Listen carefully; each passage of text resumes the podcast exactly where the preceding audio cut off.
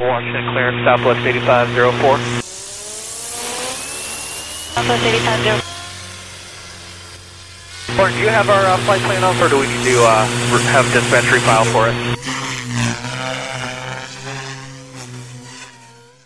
Hello, welcome to Telerotor RC, an episode about helicopters run by three fools named Michael, Mike, and Robert Monty. This is episode 4, titled Flybarless Tuning. The crew tonight, myself, Mike DiPaolo, Robert Monty's here with me, Hey, and we have Mike Shaggy Parker as well. I am not here. Sure you are. Maybe not. Just go in that corner and contemplate your life a little bit and come back when you're done. he'll Okay. sound the same in the corner. Commit seppuku. I love you.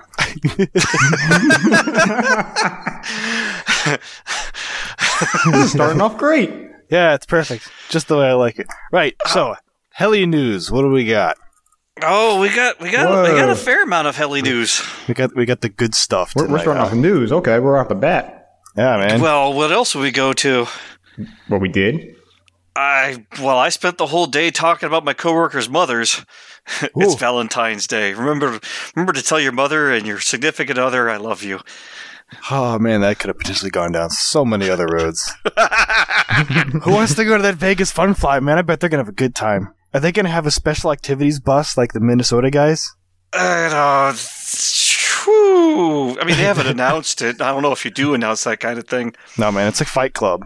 It, you just, Maybe they'll have a line vacuum cleaner. Oh God. I want that vacuum cleaner.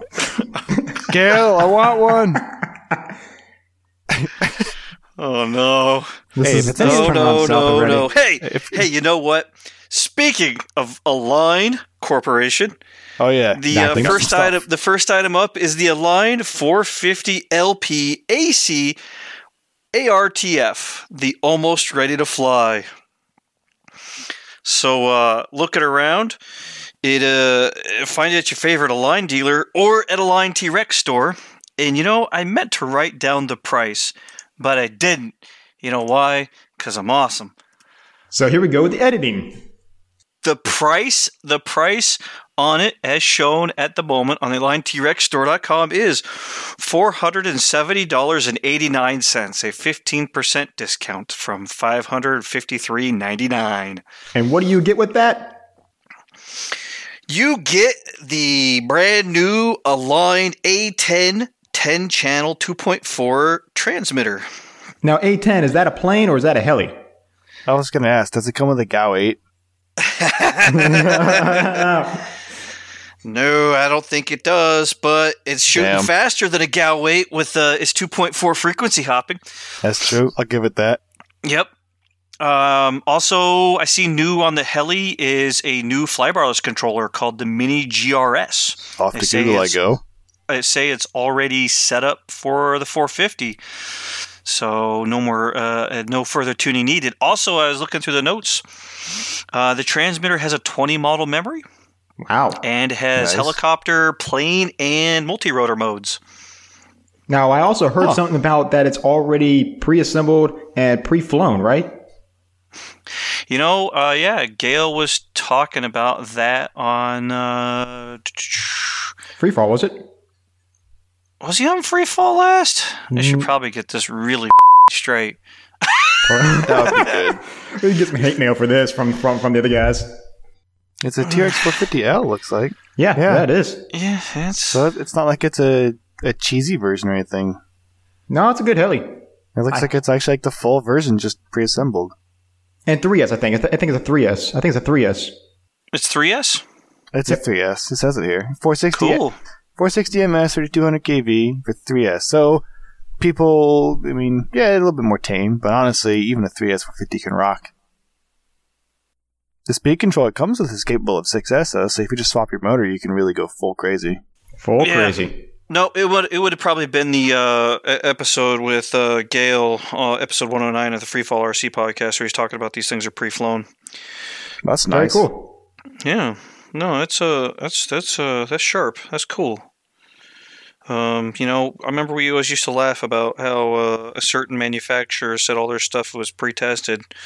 The joke was, I think they hung it from the ceiling with a string because uh, there was no way this hovered in the factory. True. True. But But in this case, they prove it. Oh Lord, yeah. Hmm. So that's the line. Look for it Yeah. out there at your favorite dealer. I'm uh Well, there's another Align heli. yeah, we we saw I saw a, a brief picture of a post, the Align 600XN, the next uh, the next uh, generation of nitro helicopter from Align. That's got to be Pretty one of the longest running models I've seen from them.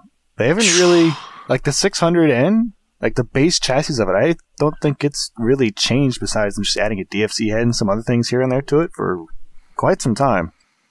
Yeah, I uh, I owned one I had a long was the time ago. Yeah, Mike and I, uh, some of our beginning flights we have on YouTuber with our 600 Nitro. nitros. Traded DFC, mine for right? uh, my old. No, mine had like the old FL head on it. Yes. No, Same as mine. yours- Mine did.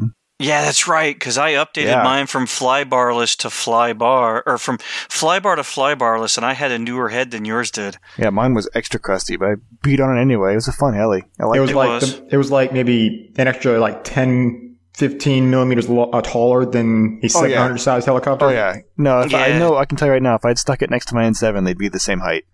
Oh no, no. Here's the crazy thing: the one I have on my on my 600 Nitro, you put it next to my E7 SEs, it's literally like an inch taller. Yeah, it's, I, I bet I bet the 600 is taller than the N7 uh, DePaulo. with that ridiculous head. Yeah, it was pretty Yeah. funny. Hey, it, It still flew works. though.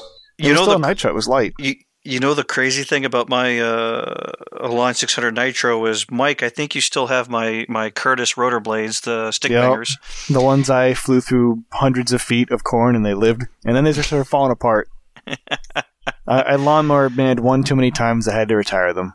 Yeah, and uh, I was the third owner of, of my 600 Nitro. It was uh, it was it'd been it'd been uh, owned by a few of the guys down in the Fluvanna Club, and then I sold that helicopter to the one and only Mister Dan K. Reed.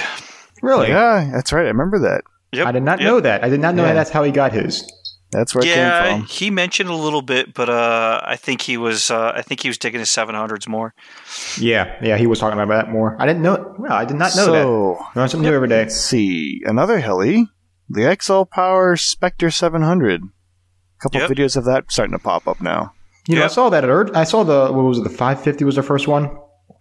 Yeah, sure Was was. it the Yeah, 550 that was the first one? Yep. Yeah, I, I saw Yep. it at you know, at IRCHA was the first time I saw it. It looks like a really, really nice heli. I mean, just a new brand. It's, it looks nice. So I can't imagine what the 700 is going to look like. It's going to, you know, yeah. Well, I mean, uh, there's video. You know, one video I spotted of it was uh, Chris Nutt. He was flying it down in South Carolina, and then um, oh, that's right. I did see that. Yep, and then a friend of ours from uh, the competition side, Mike Goza. Uh, he won one at the uh, he won one in the uh, the main pilot drawing at IRCHA on Saturday night. He won the Oh, 550. nice. Yeah, Isn't it like a really light heli for for its size? I think they were showing that it was fairly lightweight. I, I uh, you know, sometimes I, I don't paying huge amounts of attention to all the details. I've been hearing that, but I don't know if that's you know accurate or not. Like that, I'll have to do some research on that. Yeah. Um, yeah, I, I was looking at some of it, and I was like, you know, it's it's good looking heli. Um, it's good looking heli. Uh, you know, it'll be interesting to see. I I look forward to seeing Chris bring his up to uh, Spring Fling and get to check it out a little bit. Yeah, look look at it with a fine. There's, there's uh, something else that's going to be at Spring Fling. yes. Yeah. Yeah. Yeah, there's going to be one there. Actually, Wait, if a certain uh, guy from the south shows up, there might be more than one. wait. Is this something? Is this what you've told me? Not told me yet? Oh, what? That uh, the Synergy N556 is a thing I can talk about now? Oh no. Okay. Yeah, that thing. Oh, there's Yeah. more things later, but we don't we don't get into those yet. They won't even tell me. Nah, man. It's a it, it's Skunkworks, man. Skunk Works. It's Skunkworks. Matt don't even know. He's like, these guys just show up and hand me cool things. I just sell them. Yeah. I hate you guys. Definitely, uh, five five six. Uh, the Nitro five five six just uh, got announced yesterday. Uh, Matt put up on his thing that uh, he's approaching one thousand test flights on that helicopter. Yeah, fun That's story. insane. we flew that at IRCHA last year, 2017, mainline at dusk, straight up out there, whipping it around. and like one guy was like, "Oh, that's cool. Is it new?" Everyone else was just like, eh, "It's a Nitro 600. That's cool." Yeah, I, I, I, was saw shocked. it, but I, I thought it was an N7, and I was like, that's Exactly. a little high pitch. It Why looks does it sound so like high one. pitch? And then I was thinking like, it was far. I was far away, so I was like, well, maybe an M5C. It sounds like a 50, but it looks like a seven. I don't know. I didn't, I, didn't pay, I didn't pay attention to it. I just saw it fly. and That was it.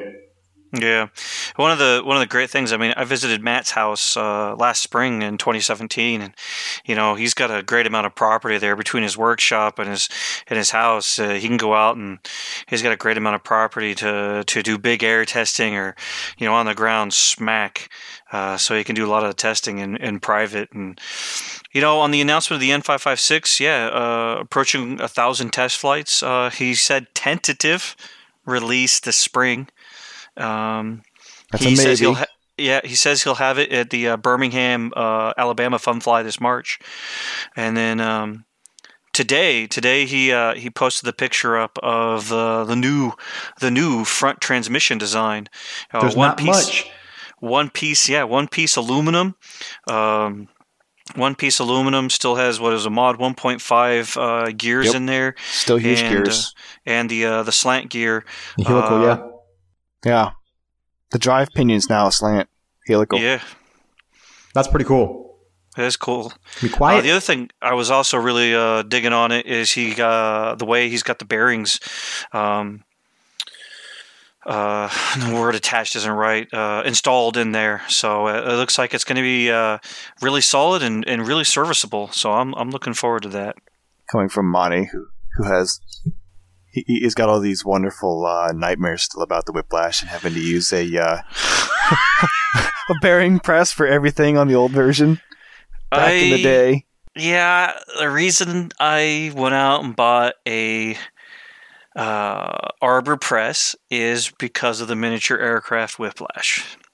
Yep, hey, that, that thing's a handy tool. I would be I- nowhere it's just without that all thing. the time. Honestly, It is very useful. considering Uh, how it is- cheap they are.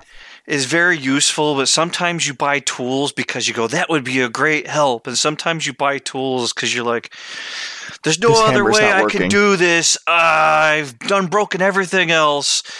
This is awful. I need to go to the store. Pretty, and that, and that, ha- that works for both categories right there. What do you have that can crush this? a half turnover press will. Um, so last piece of news I have in here is uh, you know, we're uh, we're posting over on the rchelihangout.com forum in the podcast corner. So we uh, we usually post up there about each episode, and uh, we try and add some trivia in there. See if we can uh, get some listeners to answer back and, and answer some of the trivia from from that podcast or from that episode. Um, also, you'll you'll also find there our friends from uh, Freefall RC, the uh, Full Pitch uh, podcast, and the uh, RC Heli Hooligans uh, podcast. So, yeah, we're definitely we're posted over there, uh, having some fun. Um, definitely looking for listener feedback, and uh, you know, if you just want to yell at us in another way besides email, any other news items. Mm, I still have a not question top of my head. I still have more questions about the 556. Uh, I mean, I can answer what I can within reason. Okay. Throw them out. Throw them out there. So the head is that about- the same as maybe the N5C, E5, and 516? 516 is different, so 516 parts. oh, it is okay. Uh, one of the things folks will notice in the pictures of the 556, Nitro 556, is uh, the tail blades. Oh, yeah, Uh, this. They are mounted the direction all of us pilots expect, and that tail is rotating counterclockwise as most of us would expect. So, for those who are familiar with Synergy, hey, this is a good thing. Yeah. this is a good just- thing. Just the N7 you got to be weird with. Okay. Or and Does the N5C. N5C do that? N5C Yeah, does the that. M5, M5C It is does- backwards as well. it is. Okay. Yep. So that's I didn't notice that now until you said something. Good. Yep. All right, that's going to Yeah. save a lot of tail blades. yeah. Yeah. we've had a couple people get surprised by that. Yeah, you see it pop up on the forums and But, you know, RTFM.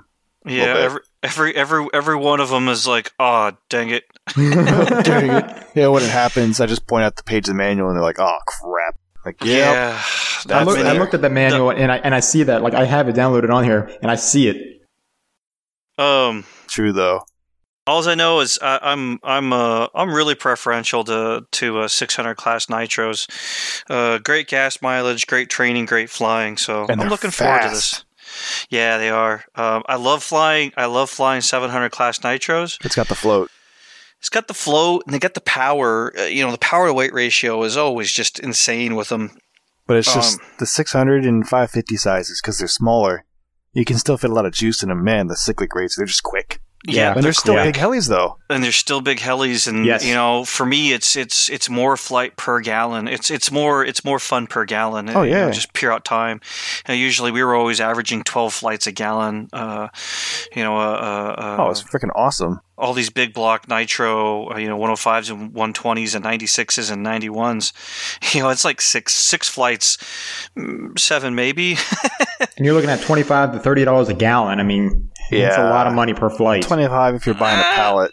It's not Yeah, really so much about the cost as it's just straight up like the fun per per gallon. And uh, you know, uh, DePaulo and I were flying together, flying helis before. He remembers it. oh, this um, was fun. I plumbed up the helicopter so that I could leave the engine running, plug in my fuel, and refuel it with the engine running. Oh, we did it for like an hour. I was flying for 45 minutes with Yeah, hot was stupid. fueling. I had a Wow. blade I had a blade holder out in the field and I was doing I was doing 45 minutes of autos and 3D and and fueling it up and it was Every time an we filled absolute it up, we riot. laughed. It was an absolute riot. You know the crazy thing is at that time I was running a 2200 milliamp 2S pack. We used it, all of it. Used it. The heli the heli got low enough on power. It started pirouetting about 10 feet off the ground. It He hit did a- throttle hold. He did a punch out, and the tail was like, "Bleh." we were like, "Whoa, what is that?" Battery's dead. You need one of Yeah. these generators. Well, I walked over and I looked at it. I'm like, Robert, nothing's wrong with this helicopter. And then I saw the tail servo moving stupid slow, and I'm like, um, either you fried a servo or we just actually killed a battery in one sitting. We killed the battery in one sitting, and that Yep. That was just a lot of fun. Um, you need a heli alternator. I've never laughed at filling a helicopter up, but that was just stupidly funny for some reason. we talked about mounting the gallon to the helicopter and Oh, yeah. mounting skids to the gallon and just flying the gallon. Just, Yes. just to say I did that. Yes. yeah. You know what? I got an idea now. You want, you want to see how long we can fly a 556? Yes. yes. That's gonna be like, I'm not sending you that heli now. No.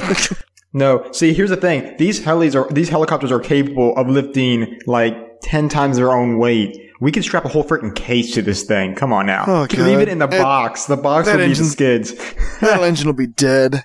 Who cares, man? It'd be fun. Ten You build it- times the weight of an eighty of an eight pound helicopter would be eighty pounds. Yeah. It can pull. It won't well, pull well, but we've can pull. seen we've seen we've seen the uh, Heli graphics did it. heli graphics. Yes, we've seen them yes. use two Gaui seven hundreds to lift a to lift a, a woman. 130 pound woman. And then we've seen them use a single helicopter to pull a Ferrari in nitro, or That happened. in, in neutral in nitro. See, you in want that heli. neutral, but there's something different to be said about picking up a Ferrari and pulling a Ferrari. Well, yeah, yeah. yeah. I mean, a single person can pull a, a, a Boeing 747. You know, I mean, that's hard, a lot of work, but I if the mean, it's rolling possible. resistance is long enough. Yes. Yeah. So And once you overcome that inertia, a regular person can push a rail car down the straight. yeah. It's just that inertia is tough. Okay, we got to move this thing along tonight. Last thing, oh, oh, no, no, yeah, I'm good. And 556, I want it, but I don't need it. But I really want it, but I don't need it. Well, hey, we'll, we'll, we'll, uh, we'll play the game once I'm feeling comfortable. I think maybe like 20 or 30 flights, and I'll be like, all right, who wants to fly this?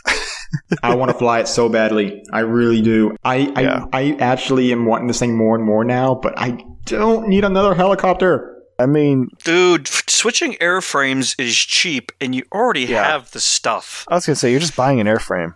You're You- buying you've an got the cheap airframe. version. I don't don't, have to want to buy take anything. anything out of my 600 Nitro. Dude, hang that hang that frame up and give it a proper retirement and get a No. new heli. Hey, Give it a- fun give it a- story. That thing Give will it not get a proper proper retirement. a retirement until it smashes into the ground. Hey, how about this? I'm gonna wheel a dumpster out there, and you're gonna tail slide that thing from 300 feet up on YouTube Live. That's a burial. You're gonna do it. I'm gonna shut the lid and be like, "Done. Buy a new one." no. Come on. Oh, that would be. What do we got? What do we got? You know, a couple a couple years ago, it was the uh, what was that silly dance? It would sit there and play that music, and one guy would just sit there and like bob his head or something, and then it would switch, and everyone's dancing around like maniacs. Remember that? Nope. Uh, the Harlem Shake. Yes, the Harlem Shake. Well, this summer will be the summer of we got to get all the heli pilots around the world to just tail slide their heli right into a dumpster. Hey, you know, someone already did that. uh, Um, Ed was talking about it on Hooligans, not the one with Kyle Dahl on it. Hmm. Yeah, you got to listen to it. He- uh, one of his guys, one of the guys at his at his club, uh, was flying and lost it behind a hill or something like that because they're, they're Oh they- yeah, yeah, yeah. They Right got into the, a he dumpster. flew a small heli into a completely empty dumpster, but Yes. he's he couldn't even. If he tried, Hold there would be now. no way he could repeat it. Hold on. It's got to be deliberate. It has to be a very obvious. I went up 300 feet, went knife edge, and drove that thing into the ground like a fence post. Yep. Done. Dumpster. Gotta do it. yeah, it's funny the feed. It's funny the feedback I'm getting on uh, the IRCHA interview.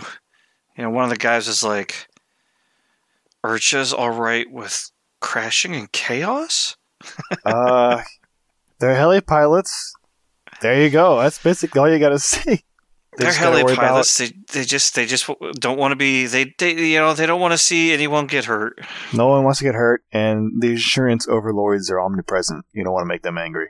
Mm, Yeah, it's the reason the speed guys wear helmets. Yep. Yep. Like IRCHA brought out light towers because like, well, the AMA says we can do this, and we like night flying, so we got light towers. And Yeah. honestly, yeah, Honestly, the funny thing was that a couple it. of them, a couple of them were surprised at how well organized we can keep ourselves. And oh, Shaggy, What? you should totally get a Nitro 700 No. because I'm, I'm I might sell one. DePaulo. What? DePaulo. I figured out a way. If you're gonna let me, if you're gonna let me use that airframe, I figured out a way I could actually get it in the air. oh, you've got a 105, don't you? No, I, I actually have a 91. Well, that'll work. I got a 91. Wait, the N7 or the special project? Oh, wait, you're talking about that really old 91? Yes, and he's Like- broke it in. I yeah, that's right. We did rebuild that motor. yeah, Well, And- it, will fly. I hate And- you guys. Come on, tell me what you're talking about. and I forgot that um, I might be able. I, I might be able to get a hold of servos. So because you're you're pulling the servos. Um, no, I'm not. I'm gonna go get some MKS goodies for it. Oh. Well, all that to say that I, I think uh, I think either. Oh, dude, I looked last night. Tower had 55 HZRs in stock, and a friend was telling me today Tower's out of stock already. I gotta go double check. Oh, what? They got him in and just like that, gone. No, when I looked yesterday, uh, they were in stock. 55 HZR or 55 HZ was in stock yesterday. Oh, mid May. And now the Oh, wow. HZR is out of stock. Till May. One announcement from Matt, and that thing is out of stock. Yeah. Between Wow. Matt and the Align one, everyone's like, oh, oh, oh, oh engines, just gone. They probably had like 30 of them on the shelf, gone. Gone. I wonder if RC Japan even has any. I hope so. I want to get another one. Just Hey, as a I'm the guy. I'm the guy that's got two of them all modified, ready to go. And I'm like, yeah. Modified. I- I- Ooh. I you gotta, might get share some of served- that goodness. I might get servos and ask to borrow one of those engines, Mike. Uh oh. If I can't get an engine For for what? This is for the N7 though. for 55, I Oh, I am seriously thinking about getting building a a 556. Because guess what I ordered last night? Yes. what did you order last night? If you order. A starter wand. Yes. Oh, Monta's this going guy. Nitro O. He's Yes. like he's like, oh, they're gonna steal Mike's N7 for some time, or he's gonna build a 556. Well, I also have the Thunder Tiger. I uh I, I the Raptor 90 SE. I uh, oh yeah, that thing. Yeah, I pulled I pulled the electronics uh, this week, and uh, I sent everything off that needed service uh, to Futaba. So Um, so either I'm getting that Raptor in the air, uh, I'm getting an N7 in the air, or maybe a model becomes available this spring and I, I put a 556 in the air. But Well, don't, don't worry. If all goes to plan, you'll get to play with that 556 a little sooner. yeah, We're going to I be those. just- I want to. I want to. I want to put Futaba stuff in it. I want to own it. I want to put it. I want to hang it from my ceiling. Well, here's the other thing too.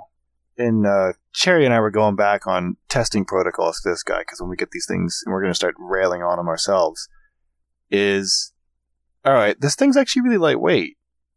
So I was initially thinking of using like 575 HBL, pretty overkill servos from MKS. Yeah. And we were thinking like maybe I should just go grab a set of the uh like the 1240s, you know, like the mid-range, not super strong, not super but still fast servos, and they're like 85, 89 retail and test on that and honestly look at the specs, it should be overkill even then just cuz how light the heli is. If if I if I uh, jump on the ball and I get the get that heli, uh, the servos I would put in there, or obviously Xpert, um, would be the 22. Oh, sorry, the 4401 uh, Cyclics and a 2202T for the tail. Uh, the 4401s is what I have in my E7 SE. They are about 100 bucks a piece, and the 2202T is like 80, and it's like over 250 ounces of torque per square inch. Yeah, it's like uh, what is it? The HV 1240 on a on a light boat, right? You're looking at like 170 ounce inches and 0.084 for a 60 degree sweep. So that's pretty well.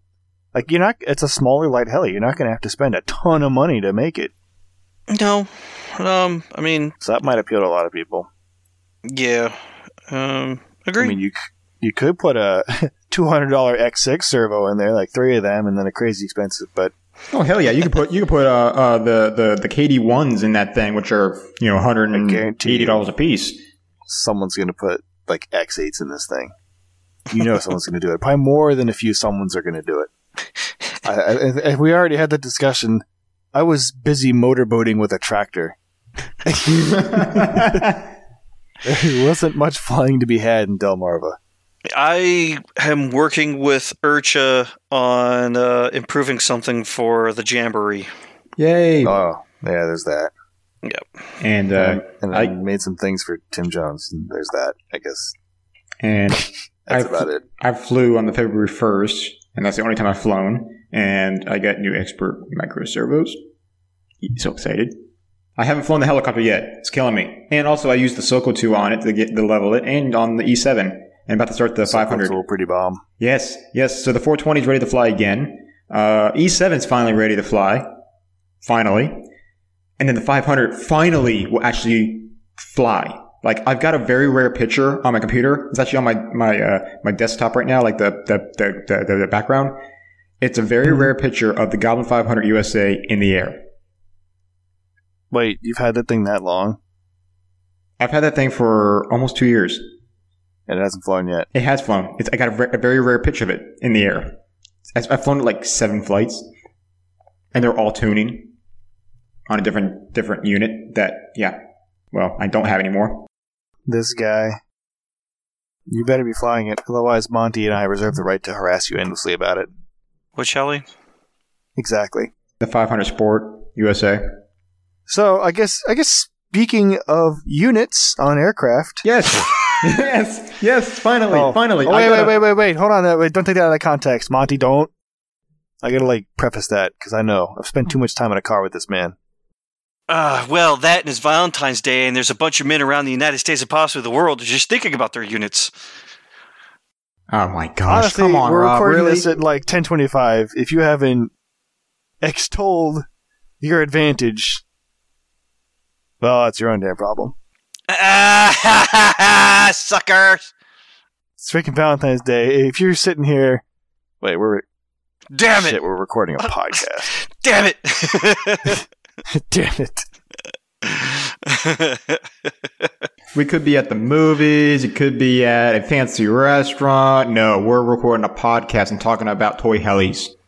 okay, so the main topic. Yes. Uh, main topic of this episode is um, optimizing your flybarless controller. Or how not to make a helicopter crash.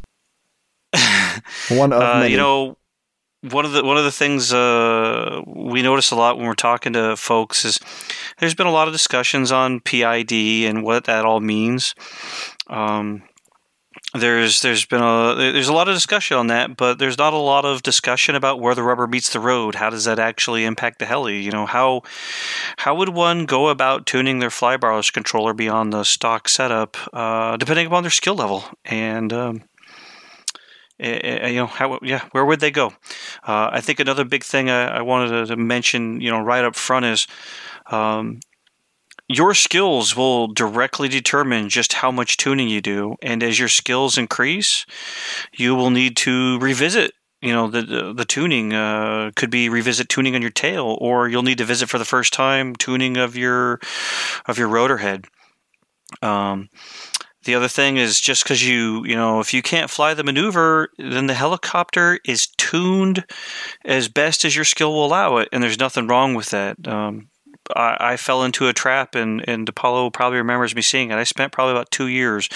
trying to get you know the best tune ever on a flybarless controller. But if you can't fly the maneuver, then you can't really tune it. Then you're wasting your time. So, um, you know, you know, if, if, if you're just starting out hovering, then yeah, the tuning your tail is only going to be, you know, optimal for hovering. As soon as you start forward flight, you may find you're going to have to visit that, that, uh, the tuning your tail Hooray. because uh, you may find it starts wagging. yeah. That don't work no more. Uh, and, and that's fine. Um, just like, uh, you know, after you get through forward flight, you may start doing, uh, you might start playing around tic-tocs, and you may find that the helicopter uh, oscillates, uh, wobbles on stops. Well, your skill's gotten better. Uh, welcome to the wonderful world of you've gotten better. Time to tune your heli now that you're better. With that, anyone anyone want to add to the introduction? Uh, I guess really, you can know all you can about PID, but it won't help if you know how to apply it. There's that catch. Uh, first up, I wanted to go over some basic installation items with your flybarless controller. Um, one item I know I've I've actually made videos of it on YouTube is making sure that your sensor is square in the aircraft. This is important. it's kind of really it's important. really Just a little kind bit. of really important. Just a little bit. um, if your controller is not square and the, the controller is doing feed forward in the helicopter for you, uh, it starts, you know, if you're doing like a, a fast aileron roll and fast forward flight, if it's if, if your controller is not square, it's going to start sensing uh, elevator and it may feed forward, you know, elevator and the helicopter doesn't roll very nicely. Um, so it's important that you make sure that sensor is square. That's something you can do at the bench at home, um, you know, right right there without even flying it to make sure of it. Um, what were some items, uh, Shaggy, that you could use to help square it up? Uh, there's many things you can actually use, and the best thing, probably the easiest thing, really, and everybody's got them, is just a simple, you know, Lego block. Just simple as that. Like two, the two, uh, two peg over, maybe four peg long, depending on your the size that you're placing it at. Just a simple Lego block would work. Just anything square, honestly. Anything perfectly Hard 90. and square. Yes. Yep, hard and square. I mean, you can use pieces of like like balsa wood if you, if you're a playing guy like me, but a lot of those, eh, especially if you have to cut the piece, Like a you're not cut. You may not cut it perfectly like a straight. domino or something, something like that. Jenga piece. Oh. Yeah, Jenga piece. Yeah. Yeah, um, definitely find something square, and you want to square it up against your side frames because you're you're looking to be square in relation to your main shaft, um, not necessarily the the platform it's sitting on. You know, it could is, be you know, anywhere. Yeah, because you don't want to you don't want to square up against uh, the carbon fiber weave. carbon fiber weave need to be perfectly square. Not at all. so And you can actually uh, you see that if you look at at, at some of these um, hand molded blades. You can see the the weave is literally all over. yeah, definitely. Yeah, it's it's not it's not in line with what you'd expect. There's also different types of gyros. So th- this was a uh, perfect example for uh, like all-in-one gyros. You also have uh, separate sensor gyros, and you want to make sure that, that that separate sensor that's the one you center. Whether you have it on the bottom of a plate, like some helicopters have a bottom plate, uh, or if you put it on top or whatever, make sure that little module is centered. Doesn't matter about the the the the, the, um, the main unit. That right there, you can put sideways, you put vertical, twist it, whatever you want. I mean, obviously you want to try to make it centered as possible, but it doesn't have to be. That's the main control, uh, control board there. The sensor is what you really want perfectly centered.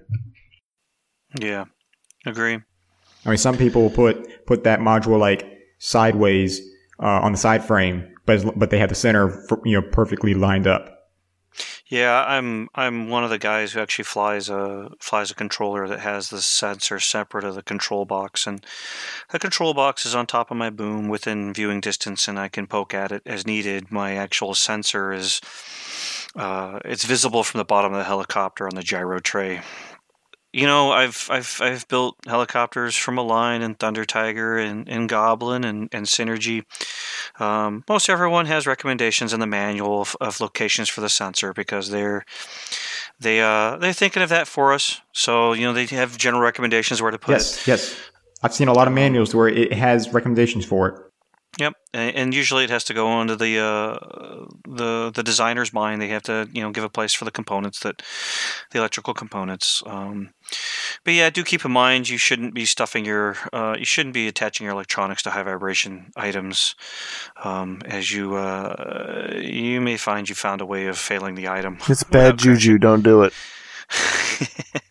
oh yes, and also if you have a um, a gyro mount or, or, or, a location you want to put it and it's next to a side frame, don't push it against the side frame as the side frames can also lead the vibration, excess vibration onto the unit. Make sure it's is in the open. Yep. Yep, in the open. I think that's a good part. In the open. Yep. Um, I think another basic basic thing here, and you'll see it when you use uh, items like the Soko tool, is the CG of the aircraft. Um, you want to make sure the CG of your aircraft is proper before you go through a lot of these tuning items, uh, as you will find if you're if you're playing with items that have to do with elevator uh, pre-compensation. Uh, if your aircraft isn't CG, you're going to overcompensate for something wrong mechanically that is well within your control. Um, another item are uh, vibrations. Whether we're talking about vibration isolation uh, of the of the wires or the mount, uh, and just vibration of the aircraft. Um, I know when I'm building an aircraft, a lot of times I will, uh, when I'm building it, or if I have questions, I'll strip the rotor blades off and I'll set it down on a table, usually isolated with uh, with towels or, or shop rags, and I'll spool it up. And uh, I want to see if the hell is trying to walk around, if servos drift, even though I'm giving no input. Uh, I'm looking for vibrations. I, I may put my hands uh, across the boom, uh, the side frame, uh, or depending upon your gyro model, you can if you've if you've recorded a previous baseline before, you can compare it against a previous baseline, see if uh, the vibration baseline has changed, and you know pinpoint from there. Um, you know that's that's definitely something to do as far as vibrations. Uh, securing wires. Um, you know, a lot of the you look through a lot of the manuals and you'll see though the, some of them give measurements of how far away the zip tie should be in securing the servo wires that go into it. Um, you know how you secure it, whether it's zip ties. Uh, you know, these days I actually use dental floss. dental floss, yes. Uh, I use dental floss. It's a little bit. It takes a it takes a little longer to apply, but in the long run, it saves Doesn't slice wires. your wires. You can get it through Yes. all sorts of stuff. And if you're doing multi bundles, lacing tape will not s- try to squish everything into an ellipse. Yes, yeah, that's that's the big one is is not not cutting the wires, something that deals with vibration natively, and uh, it's cheap, it's plentiful. so lacing tape is Yes. definitely is definitely the, the the the I wouldn't say the exotic, but the more expensive version, and what you'd see if you're using something uh, like at a NASA scenario. Uh, for us modelers, yeah, uh, dental floss, waxed. Um, I've I've used zip ties before. I know looking through Nitro models, I've seen plenty of people wrap uh, Velcro around it and then zip tie it. Um, but yeah, make sure you get your wires properly uh, secured so that they're not uh, putting vibration into the uh, controller, or they're going to gain. They, they're going to they're going to have a mass of their own where your maneuvers are going to pull the wires out over time. Yes, yes. Make sure also your your wires aren't aren't pulling on the unit, where you could either cause the unit to start twisting on the servo tape or the gyro tape you have on there, so it's pulling it off you know off center, or it's it's it's tugging and that wire is vibrating and it's tugging on the unit, causing excess vibration. Definitely. Uh, don't lay your wires over top the of the unit because vibrations of those wires flopping around from maneuvers will cause vibration, excess vibration to go into the unit. Definitely. Um, you know, one of the one of the last items here is actually securing the servo connections into the uh, into the controller. Um, I know, uh, you know, we were talking about it earlier. I, I used Shoe Goo once upon a time, and there's mentions of it. But um, my experience with Shoe Goo is it can be uh, a bit caustic to the plastic. Yeah, there's Uh, that. Go li- if you really want to know more about that. Go listen to RCHN. um, They have these a good old days, time with that. These days uh, I, I like to practice uh, my old uh, my old welding skills and, and lay a bead of hot glue down on the connectors uh, right as they go into the controller or uh, I've definitely seen a lot of people do it uh, a 3M double stick uh, to the connectors I've done both. Now, Yeah. one one question with the hot glue though. What do you use? Do you use high temp or low temp? Um you know I haven't practiced with I okay so I used low temp I have same. never used I've never used high temp I have used high temp, and though it does work, it creates a hell of a mess. but but you got to make sure you apply the low temp properly, or it just it's just going to vibrate off. It's just going to fall off. You got to make sure you actually put a nice smooth bead on there, pretty pretty large. Make sure you're actually getting over the the, the top of the of the flybarless unit.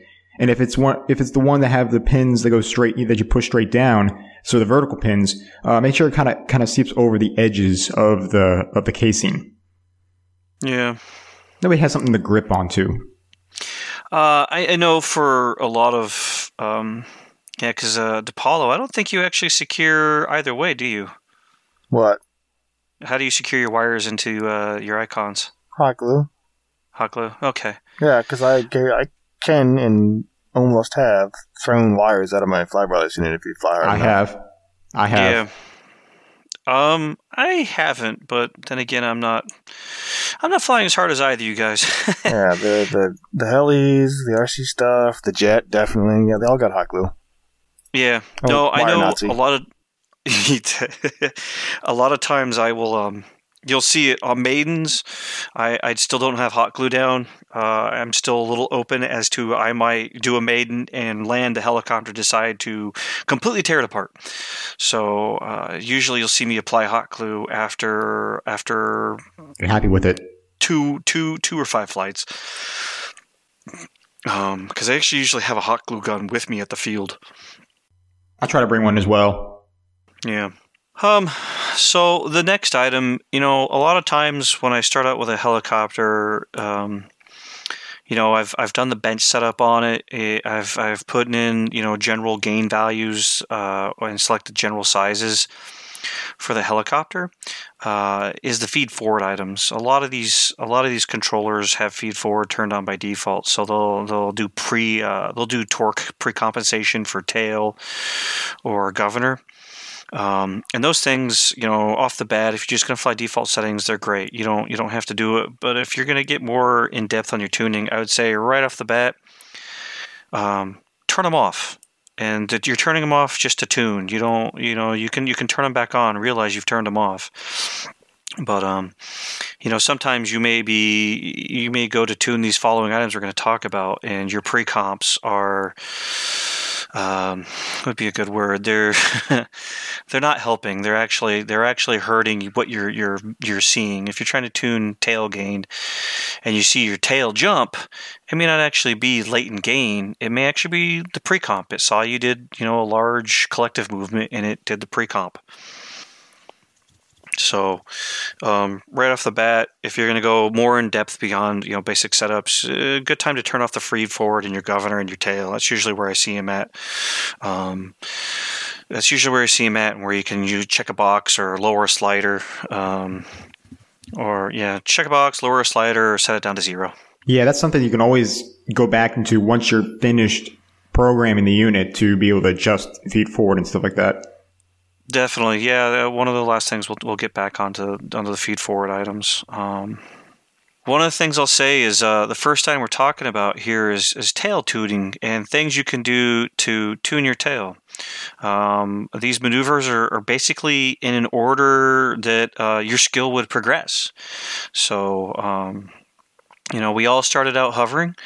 Um, we all started out hovering our helicopters, and, and it was a battle to do it. And at some point, you actually get control of it, and you have good solid hovers, and you start to wonder about that wag in your tail, or um, you know, it, it may not feel. You, you get to that point where you're like, I think I can make this perform better.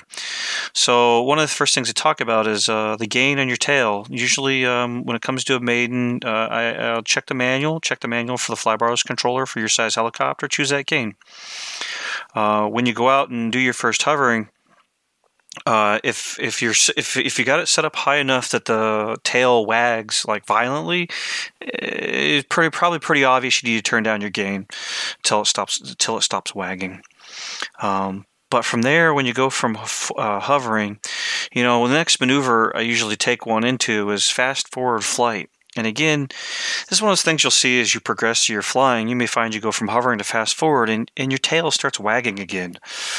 Um, and and all of this all of this is going to say I, I say all this to remember you may need to check your mechanical items because there can be mechanical things. I've seen it before. People size ball links or it's the middle of winter and uh, the ball links are really tight compared to the summertime when you built the heli. So uh, you know i say all this expecting you're doing uh, proper items for the physical mechanical things of your helicopter but you go from hovering to fast forward flight, and you may find you go in fast forward flight, you get a little bit of a wag. Well, it's time to turn your tail gain down a little bit. You know, usually when I get into these type of things, I'll turn it down, you know, three points and check it. Uh, with fast forward flight, after that, you know, next maneuver to go into to tune it is fast backwards flight, putting some more pressure on that tail. Um, I'll listen for it to wag.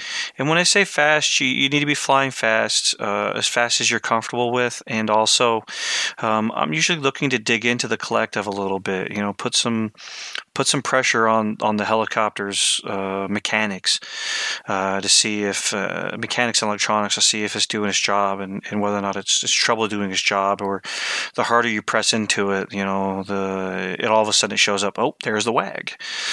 Um, so yeah, fast backwards flight. But also, also def- definitely, uh, go, go, go, don't like push it too hard. Go as fast as, as what you feel comfortable for. Like, like you were saying that because there's no point of just going like fast McGee trying to, you know, go supersonic with it if you can't control the helicopter like that because there's no point of tuning it to that speed and you're nowhere near going to be flying like that. You know, that's not your flying style. Agree. Yeah, agree. Um, I know a few of us, and I've witnessed it on the field, is um, to take a guy who may have a sport flying smooth and gentle style, and he'll say, "Hey, hey, trusted member at my field, please tune my my tail," and that trusted person is a 3D smack monster. And he goes out there and starts doing some maneuvers, and the tail is wagging, and he, he you know, he he'll land it and he'll do adjustments. And you may find you take that helicopter back and you're like i don't like the way my tail performs now um, just because it was good for him and he you know emulates the best pilots in the world doesn't necessarily mean it was good for you. And your tune is your tune. So and that's that's that's perfectly acceptable and I, I expect that when uh when I when other people expect me to, to help when other people ask to help you know want to visualize what they're flying what they're doing and I'm not looking to go out there and be a smack monster with a helicopter and go well this thing isn't tuned well yeah, you know, I've experienced that um, quite a lot with, uh, you know, for, for example, my Goblin Fireball. I fly big air and 5,000 RPM. So when I try to do a low 3,300 RPM uh, and try to do the same, you know, very similar maneuvers, you know, obviously managing my collective, it sucks. Like the tail blows out and everything because it's not tuned for that. It, it isn't. I haven't worked the time, haven't taken time to, to tune it for that. I'm tuning it for big air and crazy head speed. Uh, and that's what it's tuned for. It's not tuned for half the head speed and with the same rates. It, it's, it's not going to fly. It's completely different. That's literally the perfect example for, of what you just said, Rob. You know, Fast McGee, he's, he's smacking around and then you got, you know, your average Joe here that's still learning you can see what he's going to try to fly. Now his tail's blowing out every time he, he gives a slight collective or he tries to correct it. Now his tail's blowing out 180 degrees. Definitely. Uh, back to the list. So we finished up fast backwards flight, and you may have adjusted your gain a little bit um, down because you found your wagging. The next one is uh, fast sideways flight, and specifically, we're talking about right to left for our um, for our tails that are set up on the right side of the helicopter. Uh, right side of the helicopter. We're talking about right fast right to left flight, and the reason is is this is the direction where um, the system is going to be more troubled to uh, it's going to it's putting more pressure on it. You're dealing with the torque of the motor and the uh, and the fact that the helicopter wants to blow the tail out the same direction. So this fast sideways right to left flight will start showing that your gain is in fact high enough. And you want to do this maneuver at a proper altitude because if the tail does let go, it'll usually go 90 degrees and it'll take you from sideways flight into uh, forward flight. You do it high enough and you, you know, okay, you're in forward flight. You know, take back control of your helicopter and and adjust it as needed. So fast sideways right uh, right to left flight. Um, usually I'll take a helicopter, put it tail in, I'll take it off to my right side, do a stall turn, except I won't do any rudder work, bring it out of the stall and start feeding it collective and bring it across the field the field fast. Loading that thing up and you'll hear the tail load up. You'll hear it load up. Um, and, and, you know, understand you're pressing you're pressing your you're, you're pressing the system into doing work for you and you want to see if it's gonna hold. Make sure to do it at a safe altitude. Um Next one up there is the same as, as, as, again fast sideways right to left. Add in a sideways loop. So as you're flying from your uh, um, right side to your left side, um, do right aileron and do a loop with the helicopter, keeping it tail in. Uh, again, do this high. Uh, this will put a lot of stress on that tail as as you go through um, as you go through the the orientation change as it comes out of it and it gains speed. Especially if you do a very tight loop, pulling pulling the collective. Um, pulling the collective to do a really tight loop. This will put pressure on the system, and again, it'll go to fast forward flight. Uh, again, this checks to make sure you have enough gain on the system or if it's wagging the whole way across the field. Um, this is a maneuver, and I think uh, DePaulo will help us here in a moment where we start talking about PI and D. Uh, what some of these maneuvers help you see these kind of things. Uh, the next item is forward hurricanes. Um, hurricanes go silly fast. So this is one of those times you can load up the system again. Uh, pretty much one of those ultimate ones that'll show you. Uh, you start going to hurricanes. So forward hurricanes and then backwards hurricanes. You really want to Backward- murder your tail? Yep, there you go. I've done it. Rip Robert's tail gears. Good thing Yep. our club president wasn't there to yell at me for landing where I did. Well, yeah. Again, we were. Uh, it was a golden hour as him and I at the field, and there was there was uh, there was a known thing about the first batch of uh, Thunder Tiger E700 gears. Oh gosh. Yeah, and uh, Mike found it for me. I, yeah, I did. Well, and that goes back to the difference in Mike and I's flying style. I actually had many, many fun and successful flights of that helicopter, doing you know uh, uh, precision, precision style and freestyle. Yeah, I'm that guy who has it for 30 seconds and blows the tail gears up.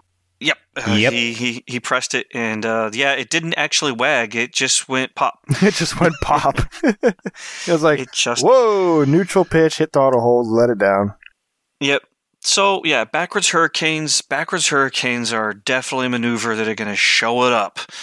Um, I know another one that I've I've played with is funnels, uh, tail down funnels, going Oh, real yeah. fast. Oh yeah. Um, the tail will, will show up, and so that's one of those things. If you start hearing your tail wagging and, and you're you're changing your flight style, um, you know, you'll see some guys, you know, I'll, I'll watch them and it'll be the first time their tail's ever wagged. And, and you talk to them afterwards and they'll be like, that's the hardest I've ever flown. You know, they're, they're, they get so much adrenaline in their body that they're, they're happy and jumpy. And they may not need to actually, they may not actually need to tune the tail that much. Uh, maybe, maybe a point or two. Uh, if it does it every flight, yeah, dude. Apparently, your skills got to the point. It's time to revisit your setup a little bit. You you you you gotten better. Uh, next level. Welcome. Uh, time to tune. I've been cool with I've my. been there. I mean, usually, especially if you start hitting a wild DA change, you might find if you do a real overspeed, you might get a little bit of a wag. And you just land real Ah. quick, you adjust it out five points, and you go back to your business for the rest of the fun fly. Definitely. Um, you know, I, I as I know as we get into topics later and later, episodes later and later, you know, you'll hear us mention DA a lot because uh, uh, density altitude affects a lot of how these aircrafts run. I know um, sometimes I'll do this tuning at nighttime, and I'll be really open. Your nighttime is when some of your lowest DA, uh, and that means if you tune your tail for nighttime air, uh, daytime air, you may never hear a problem out of it, but in daytime air, you may be able to get away with a little more gain than you do at nighttime. Or it was tuned in the daytime, and when you go to nighttime, this heli's never wagged. It's never, it's never complained. It's never whined. Guess what? That DA, that DA is going to show a little bit of whine.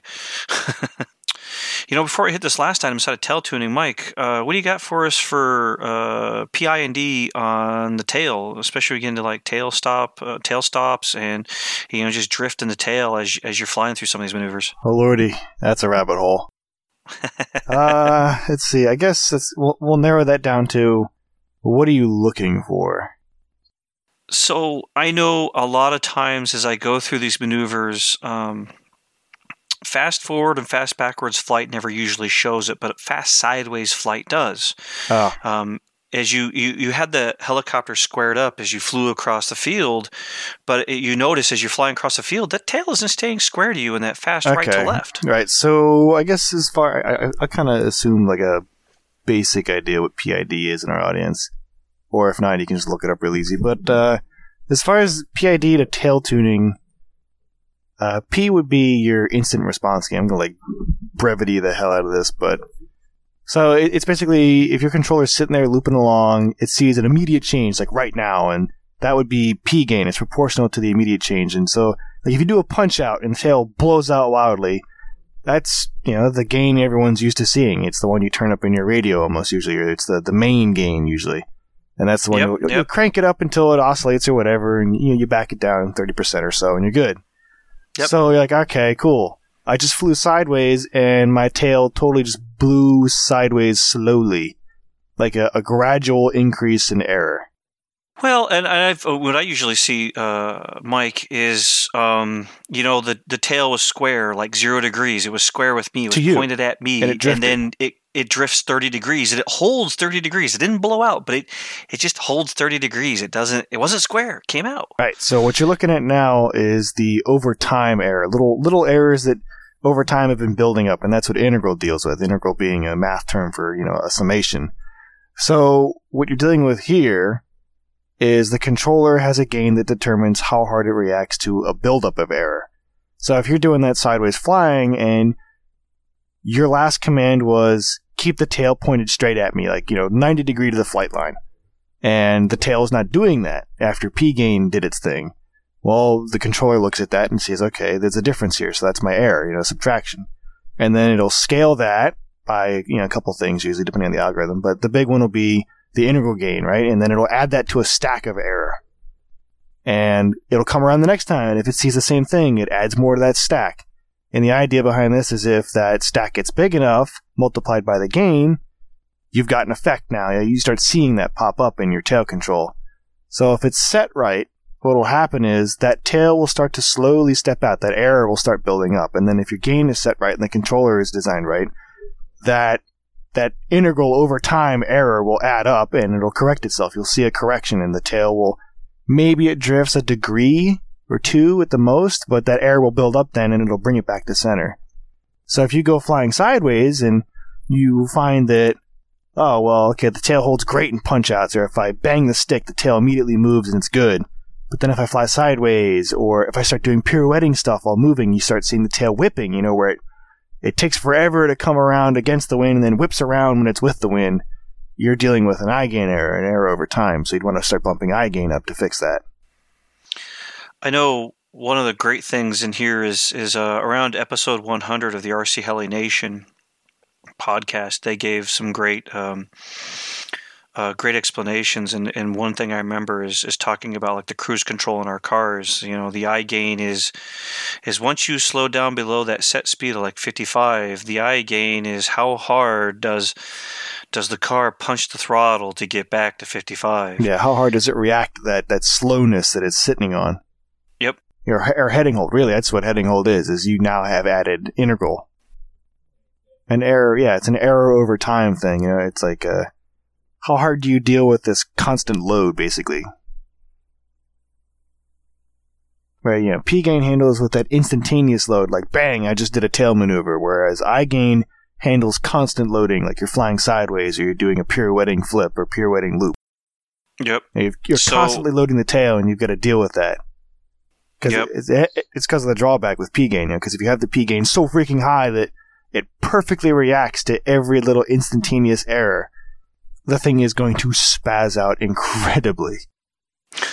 so yeah, you bring in other terms. It's it's funny where PID originally came from. I, I forgot the engineer's name, but the dude was basically sitting on the deck of a boat watching the yeoman driving the boat along and watching how the guy was reacting to uh, changes in how the boat was reacting and then how he did the inputs for it.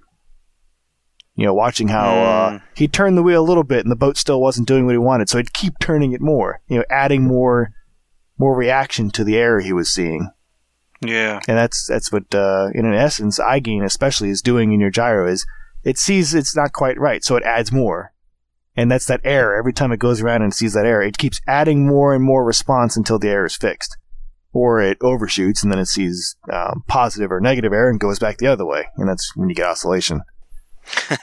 you don't want that. You don't want oscill- oscillations, yeah. Um, you know, uh, tail stop tuning is uh, so most of every controller that is on the market today allows you to tune clockwise and counterclockwise, and tail stop tuning is uh, D gain. All right, so another one that we've got to. I'm pretty sure most of us have been in a government building or a building with one of those automatic door closers, like uh, you know, like a big heavy office door, right? You let the thing go, and it never slams. It'll- oh, the it'll- men's room door. yeah, the men's a room men's door. room door. There we go. So you got this Yeah. big heavy door, right? You don't want this thing slamming. It, it weighs a ton. It's going to damage things if you let it slam, and people don't like hearing that when they're trying to work. So what you you look at the top of it. There's this little contraption up there that has an arm on it, and it's got resistance to it. And this thing is basically the mechanical um, embodiment of D gain. So what this does, and what D gain does, is uh, in in brevity here, you're basically you've got your set point, right? The spot you want to be, and you're not there yet, right? And you've got error, so you're closing in on that thing, right? You know, maybe it's being stopped at a red light, right? And you're you're moving towards the light. So what D gain does, if you didn't have D gain, you'd basically get right to the light and then slam your brakes and go skidding wildly through the intersection, and you know you hit reverse, and everyone's looking at you like, God damn, look at that guy, he's a, you know he's insane, and you know you're in reverse, right? Right, so you're in reverse, and you're like, "Oh God, there's so much error. I'm, I'm in the middle of the intersection. I need to be back at the line." So you slam this thing into reverse. You're hauling ass. you cross the line again. You slam on your brakes. You're like, "Oh crap, I overshot it again." And then you, this just goes on and on until your tires, your, your the cops show up, and you know, they pull you out of the car and lock you to a Cops show telephone up. pole. Light And you turns drop your green. transmission. Yeah, exactly. and there's a fix for this. Everyone who drives a car, uh, unless you're Ricky Bobby, will start slowing down. You start slowing down before you get to that light. So when you get to the light, you've slowed down nice. It's a nice, calm stop, and you stop at like a mile an hour, right? And there might be a little bit of a jerk, but for the most part, you're not killing the person in the passenger seat.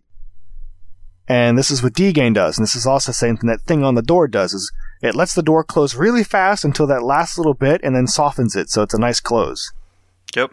And derivative gain is, is rate of change, right? So it's watching how fast are we approaching the set point. And when we get close, you know, slow things down a bit. So this is what happens in your heli, right? When you've got this tail stop problem now, right? You you don't want to go skidding past your tail stop and pull your gears up. So what you do is you you dampen the stop basically is what you're doing. Yep. So that when you you get close to it, right? Like you told the tail to move 90 degrees, let's say, and the thing is hauling ass towards it. Well, when you add D gain in, or some gyros, they call it stop gain, and they add other parts of the algorithm, such and such. The idea is try to go as fast as you can until that last little bit and gracefully slow it down so you hit right on the mark and you don't overshoot. Or you don't get to the mark and then absolutely slam the tail control the other way and strip gears and everyone's laughing at you as you're screaming and your helicopter's pirouetting into the grill and now no one's going to have burgers and it's your fault. Well, yeah, and, and the and the sad thing is, is that when you do that hard stop, you pop the gear, and then a lot of time, what we see the guys doing this maneuver is they're in a hover, and they're probably at a safe distance up, but uh, yeah, your weekend's over unless Yeah. you got more gears in, and that sucks. Don't be that So- guy. So the D gain's one of those items you want to you want to work with slowly, um, and hard crazy stops. You know, uh, we see a lot of guys do it, but you know what you didn't see is when they were tuning it to make sure that the stop was was crisp and proper and looks good. Not such a hard stop as to basically like. Uh, you know, I imagine it is is you always hear guys in the men's room dropping toilet seats, and it's so damn loud. Yeah, and how long do those toilet seats last? How long do they last? They just smashed in all the time, and it's awful sounding. And just like, dude, your gears, your gears got no hope, brother, and it's Don't gonna be bad Toilet seat your gears. That's a catchphrase. That's quotable. Don't toilet seat your shit. There is a quote Um, of the day. um, I mean, the flip side of this is don't overdo it. You don't want to be the guy who lets off the stick and then the heli's like and slows down like a like a middle-aged woman at a stoplight. well, you know, a lot of times uh, I, I, I've, I've, I've had, hou- I've lived in houses where the screen door finishes closing about three or four minutes after it was last opened, and you'll be sitting on the couch and you'll hear it do the final latch, and you're like, Oh, that was a long time. yeah, that's, that's excessive D gain. It's Really? excessive decay. And actually, Yeah. It's like a um, freight train just trying to slow down. because technically, to an extent, these gain components are separate a little bit. If you crank the D gain to something absurd, the system now can't respond fast enough compared to how you've tuned it, and you'll get oscillation. Like it'll just keep overshooting back and forth because the damping has been tuned up so high, it can't ever really hit the set point. Like depending Yeah. on how the code is written, it, you'll get that effect. It's one of the interesting things that you know. Uh, DePaul and I have gotten to conversations. Is just the math on how fast a tail is tuning and the rigidness of it is how noticeable these settings are Oh, on yeah. a tail. on a tail, well, software comes in there too. software definitely does. written. But like there's a real nasty surprise called uh, derivative kick, which is if uh, yeah, it sounds as it is as bad as it sounds. Is where if you, your your machine or whatever you've got is you know putting along real nice, and uh, you change a setting in there. This would be the equivalent of you've got your heli and your radio immediately, or no, like if you've got your tail position or something, right? And immediately you tell it to go from zero degrees to 90 degrees, like an instantaneous command change. That just basically made a derivative of that is basically infinity. Because you just went from zero to 100 in one step. There was no nice curve. There was no nice slope. It was just bang, I want 100 right now. And uh, if you haven't written the code to deal with that kind of scenario, it can cause all sorts of havoc. Most, I think, pretty much all. It's like a PID 101 thing. If you're writing code, it'll be in there somewhere. You'll see derivative kick, and another one is integral windup, which uh, that one's I popped up before. I won't give I don't people want hell to get for it. into that yeah, one. but it's it's popped up. A, a couple people have run into that one. I did it once, and it, Yeah. it wasn't. it. Usually, it's a bug that'll do it. You change something here, and then suddenly nothing works anymore. You're like, this is balls. Um. So yeah, now that now that you've gone through, you know, most or all these maneuvers to tune your tail, um, you come back to the step of adding feed forward in for your tail. Um, tail stop tuning course is just doing clock, clockwise and counterclockwise stops, making sure it stops firmly and, and crisply, but not so crisply that it bashes your gears to death. No toilet seats. Um, no toilet seats. Uh, feed forward. what I'll what I'll do for feed forward is I will do um, a really quick climb outs followed by really quick stops, and then uh, like really quick descents followed by really crisp stops. And I'm not watching the rotor head; I'm watching the tail, um, because after you adjusted all your gains, you you you you you you you still may see a little bit of kick around on the tail, so you can add in feed forward that when the controller sees collective, it will just automatically feed Oh, in a little pre-comp. bit of rudder, a Pre-comp. pre-comp. Yeah. Yeah, I was wondering, if you're saying feed forward, and for the record, feed forward and PID or controls land is basically. I guess it would be feed forward. Yeah, pre comp is a form of feed forward. It is. Yeah. Now, what, now Yeah. ex- you might want to explain a little bit of feed forward for people that don't really understand Um, that too much. It literally, you- you're basically skipping the control algorithm. Yep. You're feeding There forward input before the control algorithm even has a chance to get to it. So, Right. like PID especially is one of the, is a imperfect control system. Uh, you've got, I think it's was it PQR control. Hey, hey, I'm, hey, I'm Mike, getting let-. I'll turn it down, but it's y- y- y- let, let me let me break this down even simpler. For the guys who flew flybar helicopters, they remember that when they did things like axial rolls, oh yeah. that the nose would pitch up or pitch down depending upon the direction of the roll. The controllers, the manufacturers, the guys who write the code know this. These helicopters and their physics are not unknown. They're knowns. They feed forward in elevator for us so that we don't have to do it in the radio anymore. basically the short version is controls are imperfect and if you got a system that does something predictably every single time don't even worry about the controller dealing with it. Just put the control response in there right? Like oh uh here's a good one. Pitch bumps and the elevator dragging because you've got this big old weight hanging off the back of your helicopter. So guys have seen Yes. this. Um, if you do a punch out you may notice that the elevator sometimes will drag a little bit, drags down. You do a pitch bump down, the elevator drags up a little. This is, to an extent, pretty consistent. Same thing with, uh, you know, Robert talking about a punch out and seeing if the tail blows out a bit from the torque, the instant torque. Or it, this this comes up basically a pre-comp anywhere. Like if you know the problem, it's pretty easy to just stick a constant number in there that, to deal with it. Like Yeah. I know my tail will blow out this much proportional to how much pitch I give, and you just tell the controller, uh, look, just take how much collective I gave you and multiply it by a, a, a number, and make that the output for the tail. So it always puts in a little bit of control. It's it's basically automated trim, is what it is. You're skipping the control algorithm altogether. You're just putting some input in there. Well, In and, other and words, maybe for cheating. Mm, Yeah, if you're talking to plankers from the '70s, sure. Yeah. If you're talking to them, but uh, you know, think about it like this: uh, if anyone's ever been in a front-wheel drive car that has a lot of torque, you dump the clutch to launch off the line.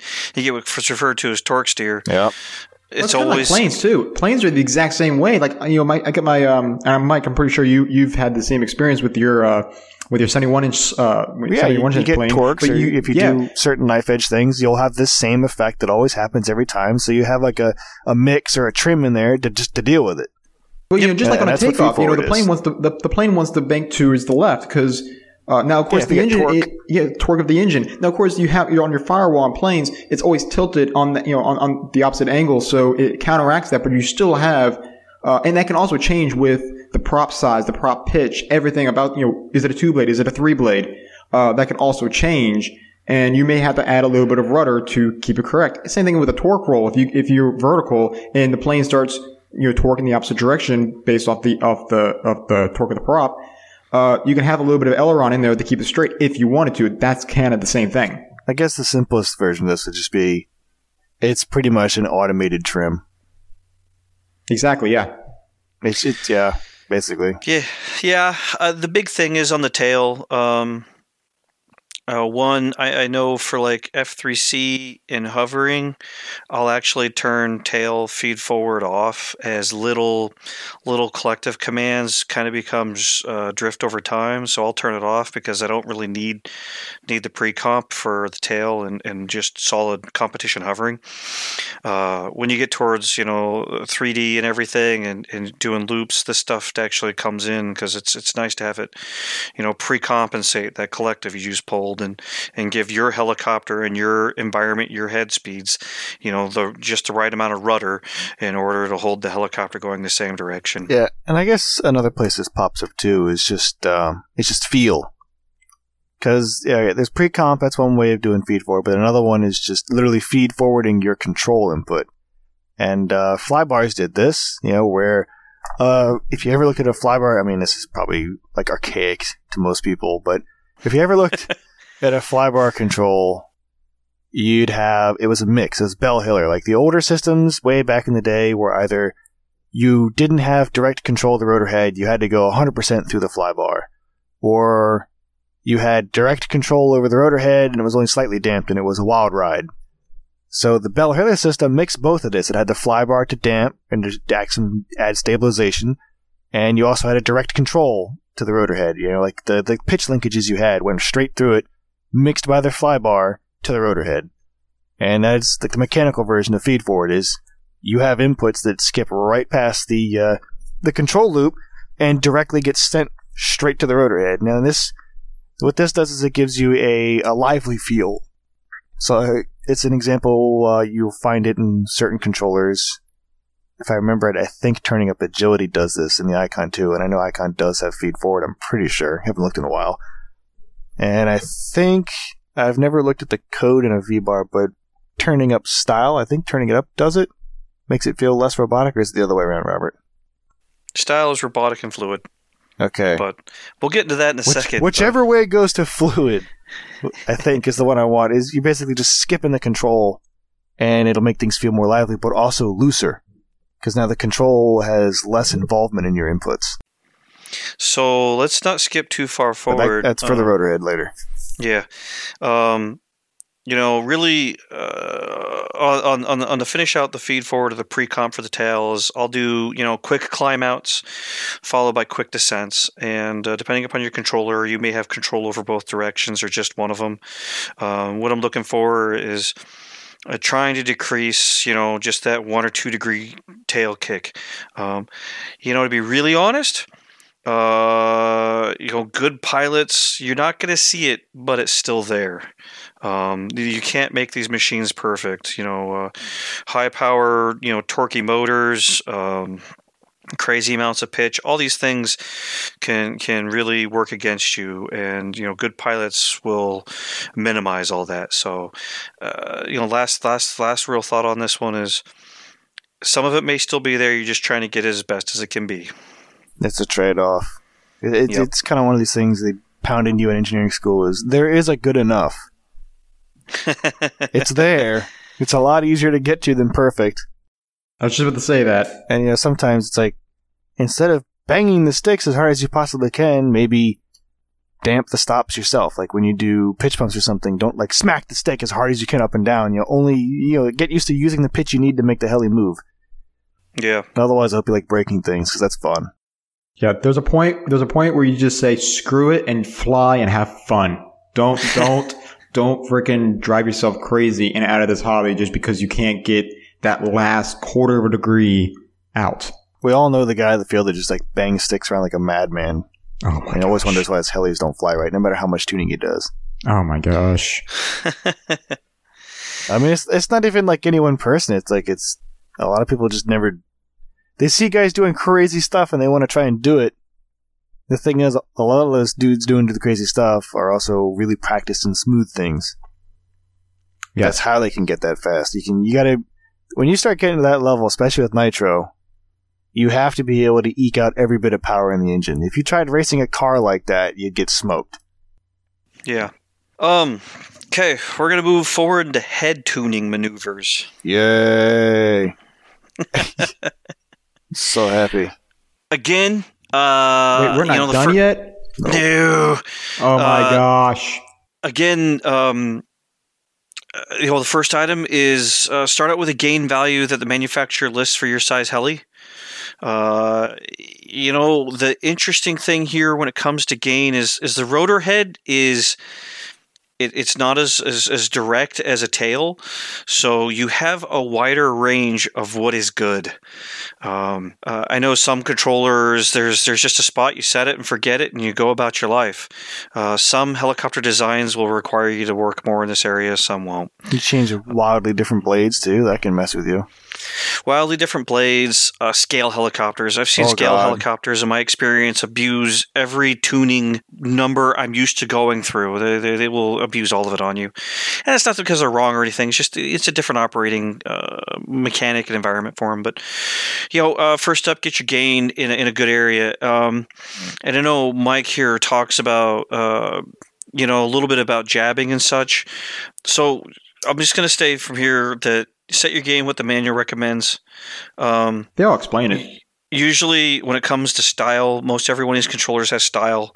The style takes you from robotic, where um, it'll take you from robotic, which which will you know it'll take you from robotic, which you know the helicopter seems to move to everything and, and snap into place, to smooth and fluid, where the helicopter just feels like it's it's there moving around. Um, usually, I, I try and keep it towards the middle when you're going through this initially before I start dealing with just feel, because I want to get the controller adjusted before I deal with feel, because feel is like a feeling. It's not really so much.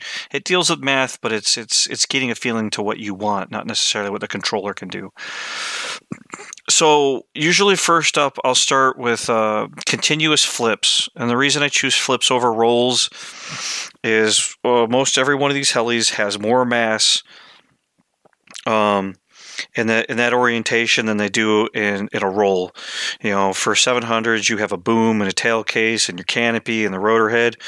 Whereas if you do a roll, you're not you're not dealing really with trying to flip the whole tail over itself. You're just letting it roll roll with the whole model.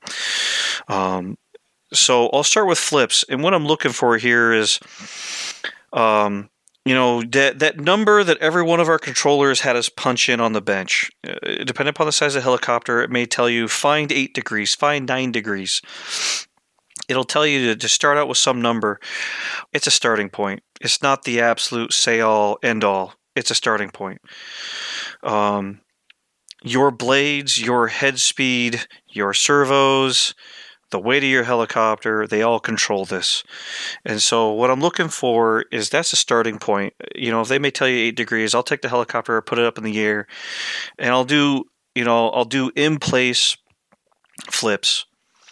And I'm listening to the rotor head, or if the helicopter's got sort of, sort of telemetry, some way of telling you how fast the maximum speed of the flip it attained, just what it attained. I'll bring the helicopter down and I'll increase that, that cyclic rate. I'll increase it a little more, and I'll go back up in there uh, in the air, and I'll do that continuous flip again. Uh, I'm listening for rotor head noise. You know, when it's when it's flipping, is it making crazy noises? Is it does it sound like blades are trying to chew through a tree?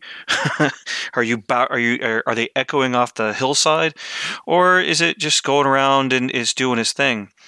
Um, bring it back down you know what did it sound like? Did the did the numbers did the numbers support that the helicopter actually rotated you know flipped faster? If they do start giving a little more. At the point you know you've given it too much if the if the controller is recording it the number won't go up anymore despite you adding more cyclic. If uh if you don't have a, a number to read back, you, at some point you just notice that the rotor head is making more noise, but the helicopter is not flipping any faster. you've at that point you've reached you've reached the limit of what your setup and the configuration you have is going to reach. Um, at that point, I'll back it down a little bit because you don't want to. I'll back it down a little bit because overfeeding. Uh, overfeeding the, the, the cyclic can lead to uh, Shaggy's favorite topic of overfeeding cyclic.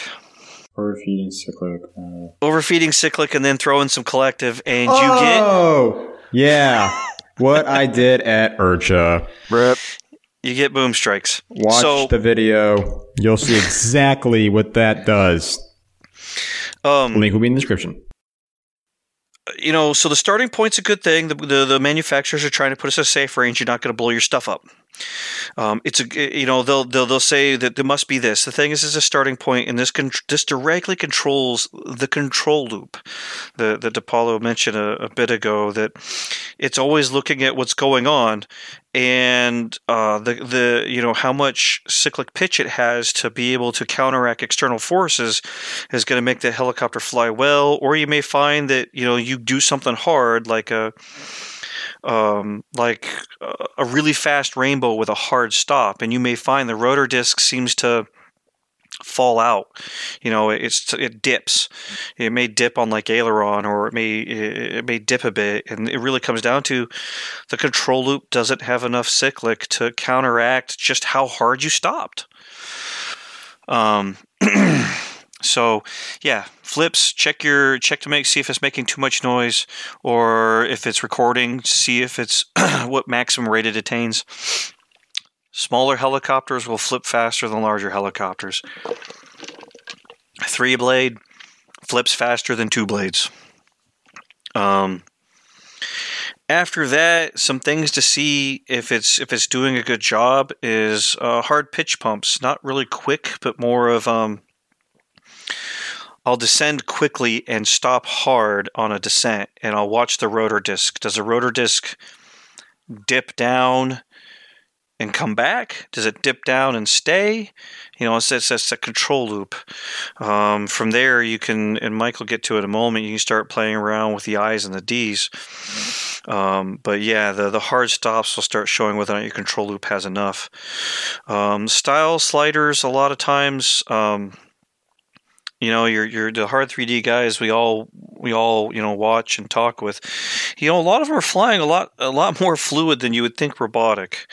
Uh, one of the downsides of going too high on style into a robotic range is you can get into stickiness. The helicopter doesn't want to move, which will start appearing as oscillation, and once it starts oscillating, you may. Uh, and I did it. I, I, I'll rightfully admit I did it. I, I turned my ro- uh, style up really high to robotic. I saw it oscillating. I started playing with gains. Uh, the gains weren't the problem. I just had the robotic up too high. Turn it down. um, you get too fluid, you may find the helicopter just doesn't ever feel connected. You you give it commands, and it's just uh, I'm out here doing my thing. You're along Uh, for the ride. yeah, you're along for the ride. Uh, external forces are gonna impact your aircraft, and you just don't feel like it's it's following what's going on.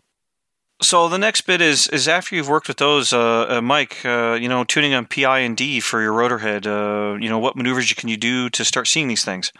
So same thing as a tail. There's a couple maneuvers that'll, if you know how PID works, you can kind of figure. All right, well these will definitely test that certain part of the algorithm. So I guess the first one that you can tell is just like a tail. If you've got, and I probably mentioned this earlier, but if you're starting from scratch and you want to try and make your own presets or whatever, and you don't really, or if you start from a really really tame preset on a controller generally you want to keep all the gains lower and you want to isolate P first. And that just that just comes from like industry standard tuning practices. Usually you can start from a preset. But anyway, so P gain, if you're looking at a helicopter and it's things hovering, uh, P gain again deals with instantaneous response, like the, you know the first jab or the first quick movement response to that. So if you've got really low P gain and you bang the stick in a direction or you jab it, and you're like, don't let go of it either because that'll cause oscillations. But if you make a quick movement on the stick, you know, controlled and quick, and the helicopter just kind of sits there. Probably your P gain is too low. Uh, the other one is if you've got an aileron or elevator shake, is a good chance your P gain might be too high. Or if you start seeing that, if you make a movement and the thing shakes a bunch, it can also be D, and I will get that in a minute. But uh, P gain generally, it's just response in any kind of movement, any kind of cyclic uh, quick movements, tic-tocs, uh, jabs, anything like that, you'll see it. It'll, it'll just feel mushy, like the whole thing will feel mushy. Yeah, I know. Uh, I was playing with a controller a couple of years ago, and uh, I really went mad with P gain, and um, you could hear it. It was it was a little difficult for me to see, but you could hear it. You would hear the Oscillation. oscillation from the jab. Yep. Um, and and you know I'm running. I run a, a usually I run like 15 to 20 expo. Well, that's what I like. You know, and even with expo, you could still hear oscillation. So then I gain. Uh, very easy to see this on an icon that'll let you tune things individually. Icon brains let you tune things individually. If you have your P and D gain set fine, right? And you take your I gain way down, you're going to notice the helicopter just being lethargic and not particularly following continuous commands, right? Because I gain deals with error over time or uh, a continuous load. And continuous load in this case would be I'm holding the cyclic stick to the right and I want to do a slow roll. Well, if I gain is crap, then if it's low enough, it won't even do anything. Because what will happen is the heli will see that you made a difference. So there's a set point difference and there's error, but there's no I gain to do anything about it. So it never builds up. So you'll get the same generic, crappy, lethargic response all the way until it finally gets there. it, it just they be like the helicopter is like broken or something. What it would fly like if you've got a low I gain, the helicopter will move, but you might notice that it's not keeping up with speed. So if you go up, I don't know, say about 80 feet or so, and you go full right aileron, and you see the helicopter, and you're like, I know I have the pitch to do 250 degrees a second, but that is totally not 250 degrees a second. You know, like you can very clearly see the thing is not even remotely close. Or a really good example would be if you bang the stick to the right and hold it, it might move really fast at first and then slows down like nothing. Well, you just saw the P gain acting quickly on that initial jump, and now the I gain is doing nothing about the continuous error it's seeing. Like you're commanding it to do 250 degrees a second, it's doing like 140. It sees the difference, it notes it, and then doesn't do anything with it because the I gain is not there. so I gain is a good place where you might find if your rates are seemingly very low, and you're wondering what the hell's going on. You've got 15 degrees of cyclic like a madman, and nothing's happening. A good chance is you're uh, if you've got everything else set up right, the I gain is probably too low. Another place you'll see it is high speed flight, or if you're trying to do like a continuous any anything continuous. So like a, a nice turn, for example, if the helicopter feels really mushy in the turn or doesn't feel locked in, and you're like people would talk about, is a place you'd find I gain. But uh, usually the place to see if you've got enough of it, just the easy right off the bat, if you're in the ballpark, is whether or not the helicopter will attain the rate you're requesting. Now, there's an asterisk on the end of that, and it's is the rate you're asking for reasonable? I'm sorry to say, no, your 700 is not going to do 400 degrees a second on roll. Ain't happening. so just get that out of the way after right. Not Um, continuously. Yeah. Oh, Not I will, continuously. I will say small helis like X3s and Oxy 3s, Oxy 2s will absolutely do 360 degrees a second. And it's terrifying. yes. It's it stops being fun. Like uh, Christian Money and I were messing around, and I cranked it all the way up to see how fast I could get the X3. I handed it to him, and he's like, uh, "This isn't fun anymore. I want the old one back." It, it's just too fast. The heli will do it, but it just it, the things are. You can get the the mass of the aircraft moving so quickly that the uh, the gyro even starts having trouble stopping, and the aircraft itself doesn't really fly right anymore. So yeah, asterisk on that one. Pick a reasonable rate. Most big helis anywhere from 250 to like 280. Most big helis can pull that off with a good setup. Yep. That's it. Like everything I have is all set to 280 for consistency, and every single one of them, Yeah, my E7 Yeah. is set for 280. N7, the E5, the uh, the X3, even the little Blade 180, they all can pull 280 no problem, and it's a nice. But it's I mean, it's quick. It's not slow. I mean, you're coming up on 300 degree, you know, 360 almost once a second. It's quick. 280 degrees is quicker than you realize. Oh yeah. I, I know helping helping guys, uh, you know, helping guys with the Futaba gyro because it records is uh, Yeah. 700s. And the newer uh, brains two, will do it too. a two bladed 700 I haven't seen go over like 285 consistently. You can get initials, they'll do it, but not not a continuous. And um, yeah, I so I'll let a controller. I'll, I'll program it so the controller can do 285, but my commanded input, Uh, I like for my 3D bird, I like about 260, 265. For my F3C bird and the aerobatics, I'm around 250 right now. Yeah, I'm lower for the aerobatic stuff. Hovering, yeah, hovering, uh, hovering. my robotic is maxed out on style. No, I'm not at 80. I'm at 27, Mike. Woo! But That's what goes Yeah. back to reason why my setup would scare me Wow. it- my my my my myself four years ago would be freaked out flying my setup today because 27 degrees a second is not a lot of control. No. Basically, go up all the way to like 400 feet, start your roll, and you may finish it. Yeah. Mm-mm. not even. it doesn't. It wouldn't It doesn't. finish. It Now, real wouldn't. quick, doesn't. Rob, what what was the setup of on the helicopter that you let me fly with on that E7 or the E E5? Oh, you flew my F3N bird. That was 265. 265. Wow, that's that's that actually that Yeah. felt nice. That felt really. I, I might actually drop a my bets. controllable speed. Yeah, yeah, like, that, I yeah, really like, like make sure you're actually hitting. Like I hear a lot of guys, I'll I'll hear them talking on the brain forms like, "Oh, I've got my shit to 360 degrees." I'm like, "Are you sure about that?" Like, I really just want to start dropping John Cena memes all over that thread. Like, "Are you sure about that?" Because you totally are not getting 360 Not on that all. 700 size helicopter. I can swear to God on that. I will put money on that. Well, I'll- Unless, I'll- wait, three blade, three blade will do it. Yes. three blade will three blade will Gets get you there. close. Yeah, It's like Um, 320 or something like that. No, not not uh, a three bladed rotor head. Yeah, yeah, But, yeah, um, yeah. Yeah, yeah. Um, the big thing I'll argue is some controllers let you work with initial speeds, and they will attain a very fast initial speed, and then they'll slow down into the speed that you want for continuous. So um, some controllers let you adjust it like that. Others. Others are, you know, people are looking. They're like, I want, I want it quick off center, so they will just tell the controller, I want 400 degrees. The heli can't attain it, but they get their off center field they're looking for. They get a quick response. it'll move great for about half a second, and then it slows down or bogs, and you know, you stall the airfoil. That'd be great. Um, that always sounds great when that happens. And, and and you know the different controllers. You know the fun thing is is the math is the same on PID. You're not you, our controllers haven't figured out a different way to do physics because physics is physics. Yeah. um, but some of us some of us have different ways of playing with these these settings. And when I mean some of us, I mean these controllers. Um, they'll let you play with initial you know initial speeds off center, uh, continuous speeds. Um, you know, and those are all great things. So yeah, there's there's ways to get it to overshoot so you can have quick off center and, and such. So that's my end of that part. So last bit is D-gain. How the hell do I do with D-gain on a rotor head? Um, well, you know that thing, that that tail thing that sticks out of the back of your helicopter a solid two feet. That's a moment arm. It's a big old lever arm, and it's a hell of a lot of weight to have hanging out there versus your aileron.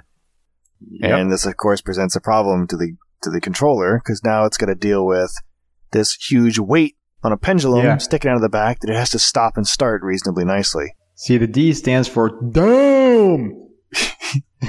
So put the thing, put the heli in a hover side into you if you can, or even tail in is fine. You won't see it as much though.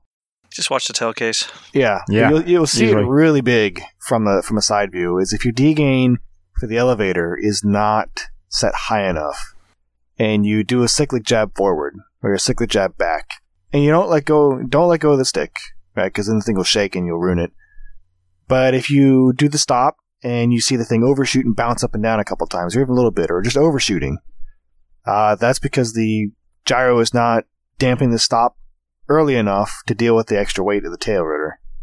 Yep. And uh, I think, oh, a really good example of this is if you've got a brain, go and look in the advanced menu and look at the D gain for aileron.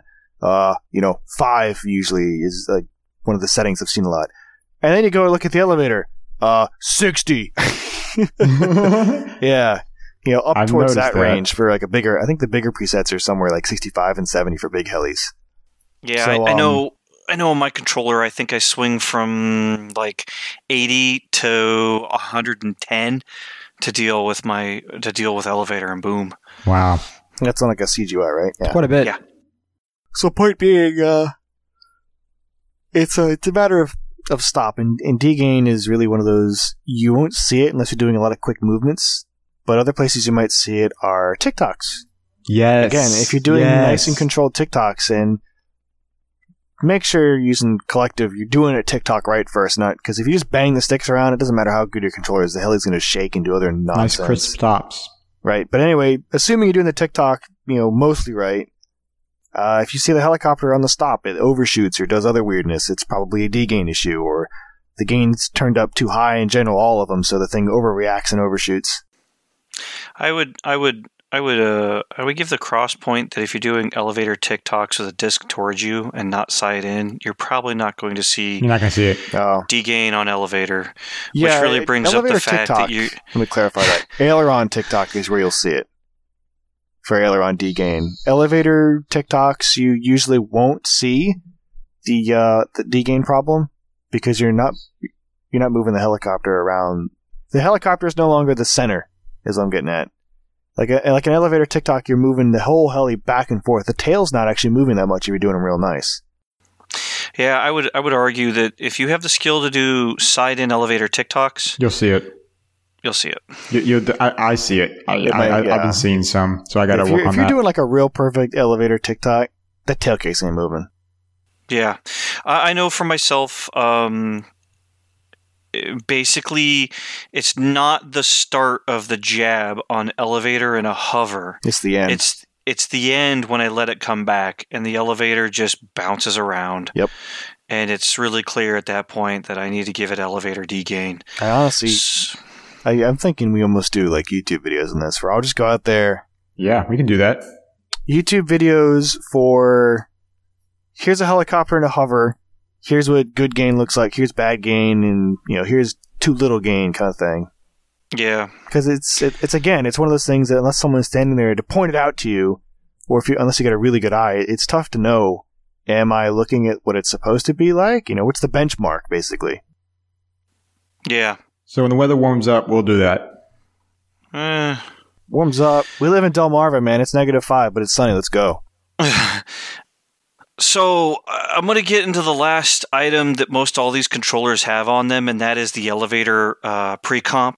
Depending upon the size of the helicopter and just how much weight there may be out there on your boom, um, it will lag behind. It will lag behind uh, collective movements, and so the elevator pre-comp um, compensates for that. You know, on the bench, you can actually uh, on the bench um, you can actually turn that number up and, and then run your collective and just watch what it does to your swash. You'll see that it it adjusts your swash. It leans, you know, it, will uh, for like positive collective, it will uh, do forward elevator in order to bring that boom up a little bit, and for negative collective, like a descent, it will um, um, it will do back elevator in order to, you know raise that elevator back up a bit or lower it actually a little bit.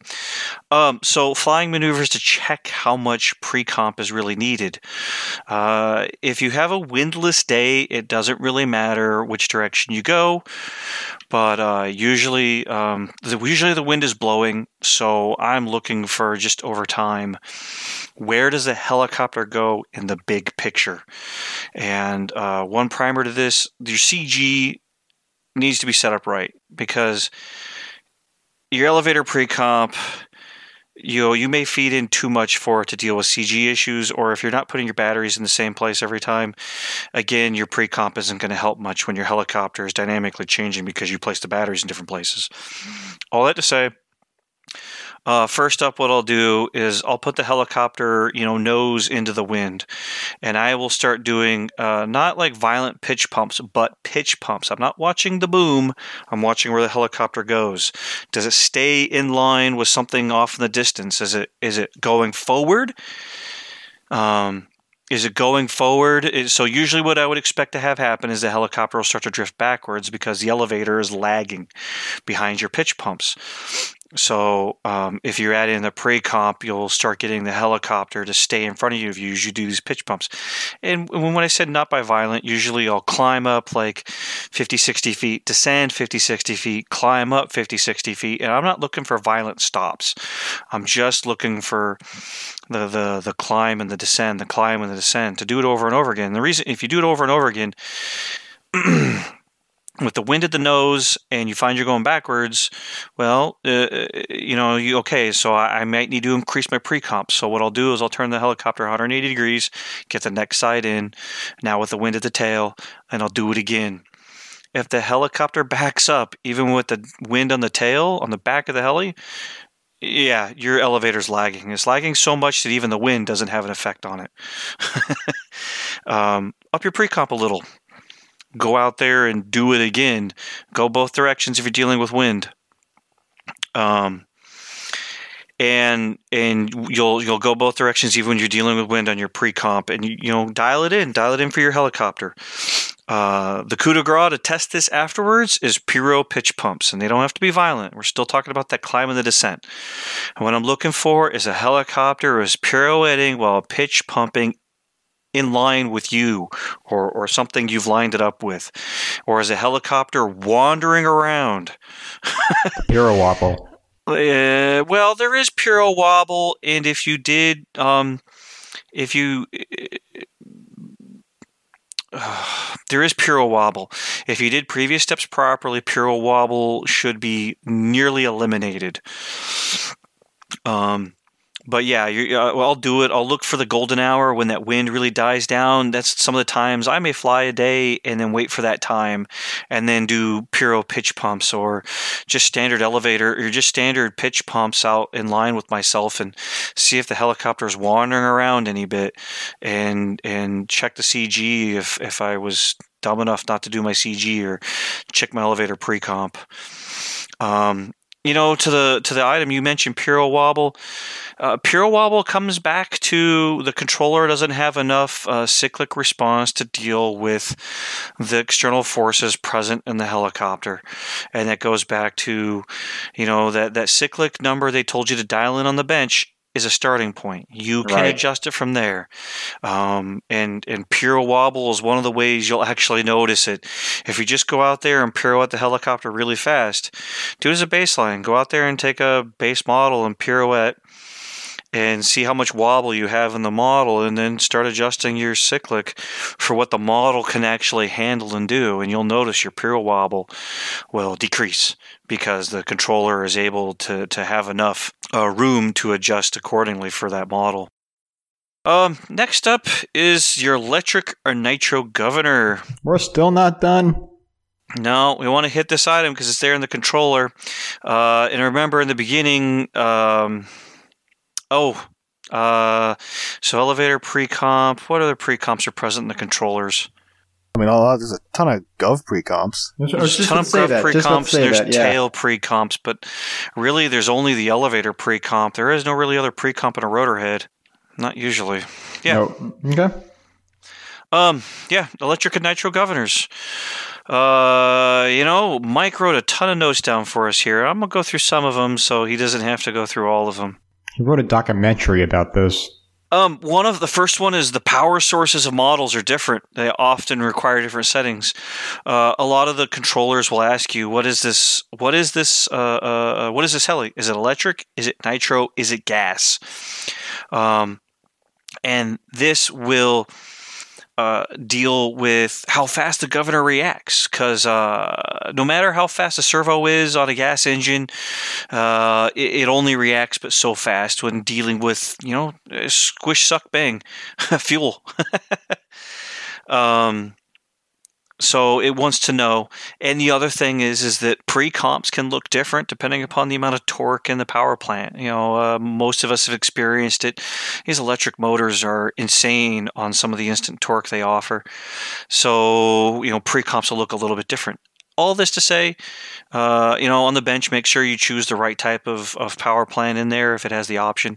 And um, the pre-comps are going to look a little different. So, uh, you know, in the beginning, you want to you would have wanted to turn these off a bit so that you can actually tune the heli uh, and the tail and the rotor head and not dealing with the governor uh, beating you up you know, next on here is different expectations for tuning and actual performance.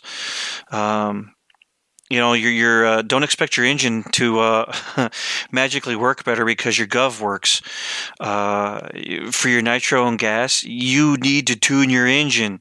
You need to tune it. Um, uh, your governor is going to work better with your engine properly tuned, and that means full range. You know, from from hovering to uh, you know full on full power. You know, a lot of times, like Mike and I, um, you know, we're talking about nitro uh, earlier this evening you know, I still I'll still reserve a normal mode that has 100% throttle, so I can do climb out, so I can tune my power. Um, I know talking with Mike, uh, I think you know, Mike, you can correct me if I'm wrong. You've done hurricanes on throttle curves just to Yeah. get an understanding of full power. What's it look like? Is this thing tuned? Full power punch out. And it's like to know the thing is we are definitely at the very high end of the high needle.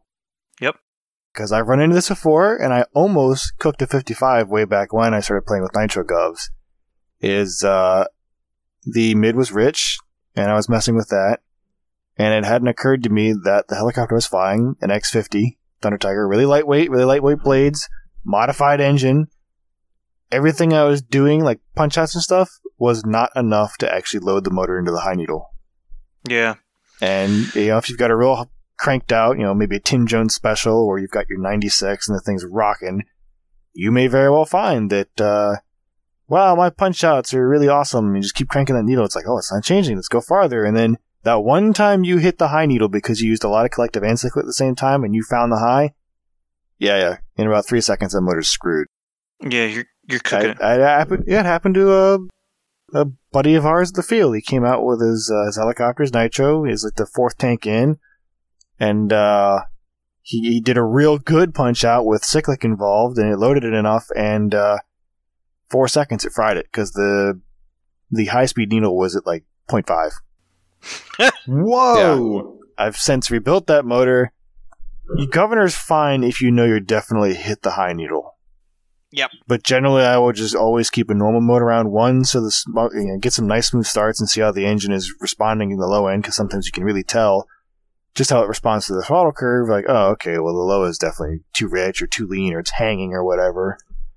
And uh, you know, so you definitely know, okay, I'm definitely in the mid or I'm definitely in the high. So you know you're, you know, you're not, nothing's being hidden to you, nothing's being obfuscated. Okay, yeah, agree. Um, I know another point I'll add into here. Uh, DePaul and I played with it years ago. Uh, my first 600, you know, it came to me as almost ready to fly, and it had a real crap servo in it. And what I mean by crap is not that it was failing or or, or falling apart. Was um, the governor, the governor performance. I remember I adjusted the governor, and it was doing its job, and I was like, eh, I don't know. Um, uh, finally one day I replaced it with a nicer servo and that governor woke up and um, Instead of- faster. yeah the response time was faster. I was finally actually dealing with you know the response time of a carburetor instead of a slow response time of of a servo. So many times you know guys will say what's good enough? Uh, generally i'm looking for something under a 0.12 response time. Um, as far as as far as for using it for a throttle servo. Um, that way, it's it's fast enough that I'm tuning the gov for what the capability of the engine is, not the capability of the servo. Basically, a fourth cyclic servo. Yeah, that's that's that's why you see a lot of times when people ask, "Wait, what servo should I get for my throttle?" It's a cyclic servo because uh, fly barless, fly barless cyclic servos fall into the speed range that we're looking for. But you, of And course, the reason was that oh, but, but of course, you don't have to worry about getting like that two hundred dollar high torque uh, servo. Just get something that has the speed, and it's a lot cheaper. You don't need the torque; you just need the speed. you need the speed. But yeah, of course, it's- not as fast as a tail servo. You don't need a tail servo; that's way too fast. Um, yeah, I, I can tell you that at some point, uh, once you get below like 0.12, you're not going to notice. You're not going to notice the speed anymore. You're you're you're going to notice what the engine's capable of. Um, Not to say that a tail server will be a bad thing. It's just it's unrequired. yeah. Uh, next item on here: beware of torque response from electric motors. I think all of us have seen it. Um, you can get kind of crazy with some of the governors on on some of these controllers, uh, whether it's a controller or an ESC, and you'll end up in oscillations that uh, can damage the drivetrain. you know, uh, keeping a helicopter together and flying time after time after time is is is a feat worthy of of celebrating. Uh, destroying gears, you know, we can dance around a destroyed heli and laugh, but um, it shouldn't be because your governor did it. Yeah, don't be It's that not fun. It's not fun when when your helicopter destroys itself. Uh, yeah. I mean, some guys will, will praise and, and find it fun to, to destroy it, but Oh don't be the governor. Don't be the governor to do it. Um, you know, at some point you're going to get what you get out of it, and there's not much more. You know, like we were saying earlier, th- there is no such thing as perfect. Um, a lot of what you're seeing is guys who are very well versed at flying helicopters, and they know how to perform within the constraints. What was the uh, so the next item on here is uh, know that your governor could hide engine tuning problems. Uh, you know, uh, Mike uh, was was saying that again Oh, uh, yeah. a moment ago. yeah, uh, you know, lean may be hidden because uh, you know, as, as you mentioned, you know, a climb out might not actually load the engine up enough because your heli is performing. You know, your heli is, is lightweight or really quick, and you know, just doing climb outs may not load it up enough. You you Yeah. if you're capable of doing hurricanes, hurricanes may load it more, and you, That's Man you seven? pitch. If You I go to do into it. normal and punch out with that thing, the head speed accelerates. Yep. Yeah. Wow. Nah, 1900 will not load the engine enough with 13 degrees of pitch to actually slow it down. you know there's there's there's that um oh what else is the gov hidden from me Tail. no uh, you know the, the big thing when it comes to when it comes to pre-comps on governors uh, what i'm looking for is actually what i'm listening for is um overspeeding when there really shouldn't be any overspeeding uh, you know, you'll you'll listen, you'll you'll look at like uh, Castle Creations. They have recommendations, and um, you know, do climb outs. And in the middle of climb out, do you hear the helicopter uh, speeding the rotor head up? um, if you hear it like overspeeding the set speed, then your gov may be too high. Um, you're you're going, you know, you're giving it too much.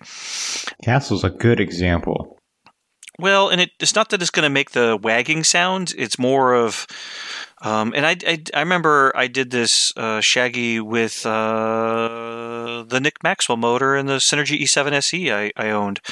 Um, I climbed out and the helicopter did nothing but continually speeding up the head speed. It never wagged. It just, it, it was like, okay, I'm at 1950 and you're climbing up. And it, it, it was like, dude, my RPM and my rotor head's climbing. Yeah. I was like, that's not my head speed that I've set for. So yeah, the gov was set too high. yep. Um, And I know I know what it's like when the gov is too low by doing a slight overspeed with the E7C and that exact motor, by the way. Um, and having the gov way too low, you, you you pop out of it. You immediately give collective the the gov. You know, so you're overspeeding it. The gov saying, "Oh crap, I'm above the the recommended RPM. I'm going to shut down." And then by the time you apply load to it, it's like, wait, what the hell? Now I need to power up. Okay, and it's, it just jumps a bunch of amperage, so you lose most of your head speed, and now it's got to fight even harder to boost it back up.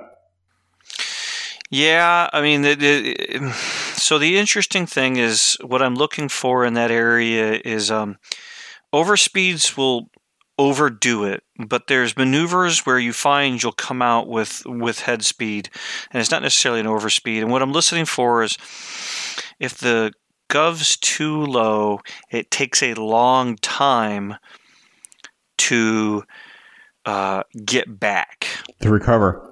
to recover. Um, even after the so you you oversped the rotor head a little bit, and then you can hear it like uh, you'll hear the whine of the motor or or or the MOSFETs and the ESC. You'll hear them, and you'll come out of a little bit of an overspeed, and, and you're like, well, it oversped. Are you going to turn back on? Because it Yeah. oversped and your rotor head speed is decaying below your set speed. And, okay, you've gone too low. So Yeah. a little bit of overspeeding, not no, you know, nothing, no, no, no saying you need to go all Dunkan Bossion on your heli and Doodle. and do a McDougal. Um, you know, uh, I, I find um, pushovers, uh, push over an elevator from fast forward flight, high up, push over an elevator. That'll do it. Um, Even a loop. Cuban eights, loops, yeah, there, there, there's where you're going to see it happening at. Even a tic-toc, if you can really hear it, you're not going to hear it a whole lot because you're you're doing a quicker tic-toc and everything. But a little bit on a tic-toc, you can you can hear it. But Uh, but to be more I precise, you can- be more precise, uh, a loop, Cuban eight, stuff like that, um, or just a, a an abrupt stop, you're gonna you're gonna notice a lot more. Yeah, um, yeah. If a controller is really crazy, uh, another one is a stall turn, a really good, solid stall turn where you stand that helicopter up on its on its uh, tail. Um, if the motor is is not uh, if the governor's not performing properly, uh, you could either uh, will speed it up despite the fact there's no load, or um, you'll do the stall and the rotor head uh, loses speed and decays until you're pulling out, and then it'll start uh, reacting again. Um, so a stall turn's a, a solid, easy maneuver to actually see your governor's not acting very well. Uh, Shaggy, you said you had another item. Oh, basically tail. You know, like t- uh, the gu- so if the gov isn't set properly, uh, it also can affect your tail gain. So sometimes you might actually be chasing the tail, literally. Um, no pun intended there. To try to get your uh, your gain set in your tail, but actually it's your governor that's causing these weird kicks uh, in in in speed. So basically, it's it's like throttling up and then it's slowing down, throttling up, constantly going back and forth, trying to maintain that head speed. And you're, what, you're, what it's doing is it's it's kicking the tail. So you're trying to fight a tail a tail problem, but really you have a gov problem. Yeah, and that's one of the reasons when we start this whole thing out that you want to turn off the the, The pre comps on the governor, uh, and and you know if you if you must, you can turn down the governor's rates for response. But usually, I find just if I turn off the pre comps, uh, stock settings in the governors are good enough to tune tail and head. Um, after that, I'll I'll get into adjusting the the sliders on on um, on the governor, and then after I've gotten them dialed in, I'll, I'll work out my pre comps. Um, if any point that I, I feel like things going on with the governor are, forcing me to revisit the tail, uh, I will stop and go, nope, I, I'm not going to mess with that tail. I optimized it. Um, I will I will usually keep on the governor, and if, if I'm overdoing it, then dial it back on the governor a bit. Um, as usually you- you're if you're going, you're just overcompensating, and the and the governor's only going to go but so much. Um, you know, if if you find you're you're losing rotor head speed too much, uh, one of the things I find is it like I enjoy flying. Uh, I, I I don't enjoy flying my helicopter much at 1500 RPM because when I lose rotor head speed, it goes into like 1450, 1400. So I really enjoy 1650 as it plays around in a rotor head speed range where if I lose 100 RPM, I'm at 1550, and I still, the helicopter still feels very lively to me, and I, I like how yeah. it is even even when the rotor the rotor is slowed down a bit. So instead of trying to get a really hyper governor, adjust your head speed a little bit. Um, you know, give yourself 50 more. Uh, give yourself 50 more, you know, RPMs or 100 more RPMs, and push yourself into a range you like that the the helicopter, you know, the gearing ratios and everything is is happy to be in.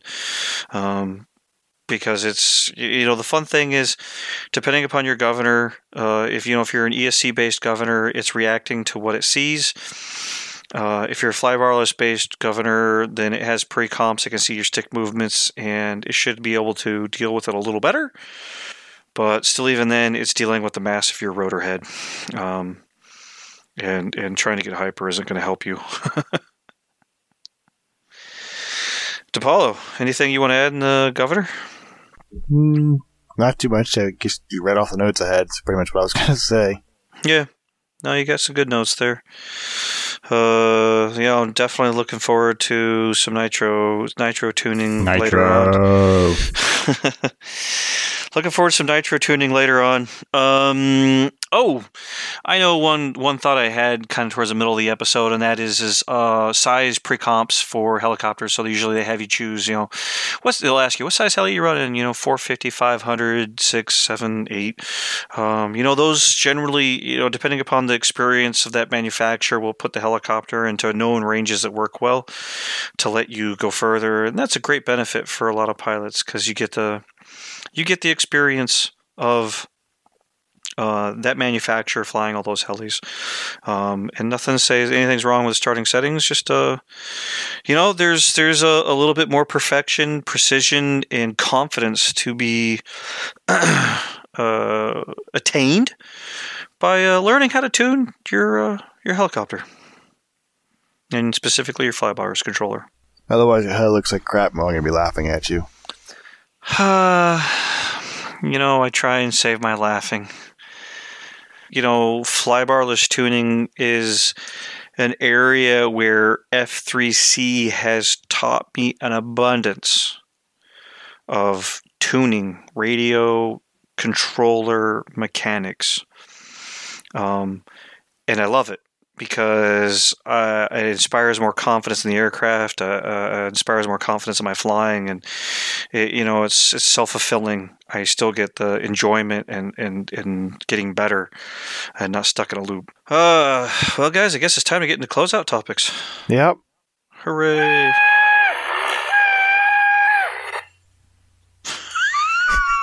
Yeah, it sounds like Monty. I wouldn't be surprised if it was. It was. That was back 20, uh, 2015, no, 2016 Spring Fling. Nice.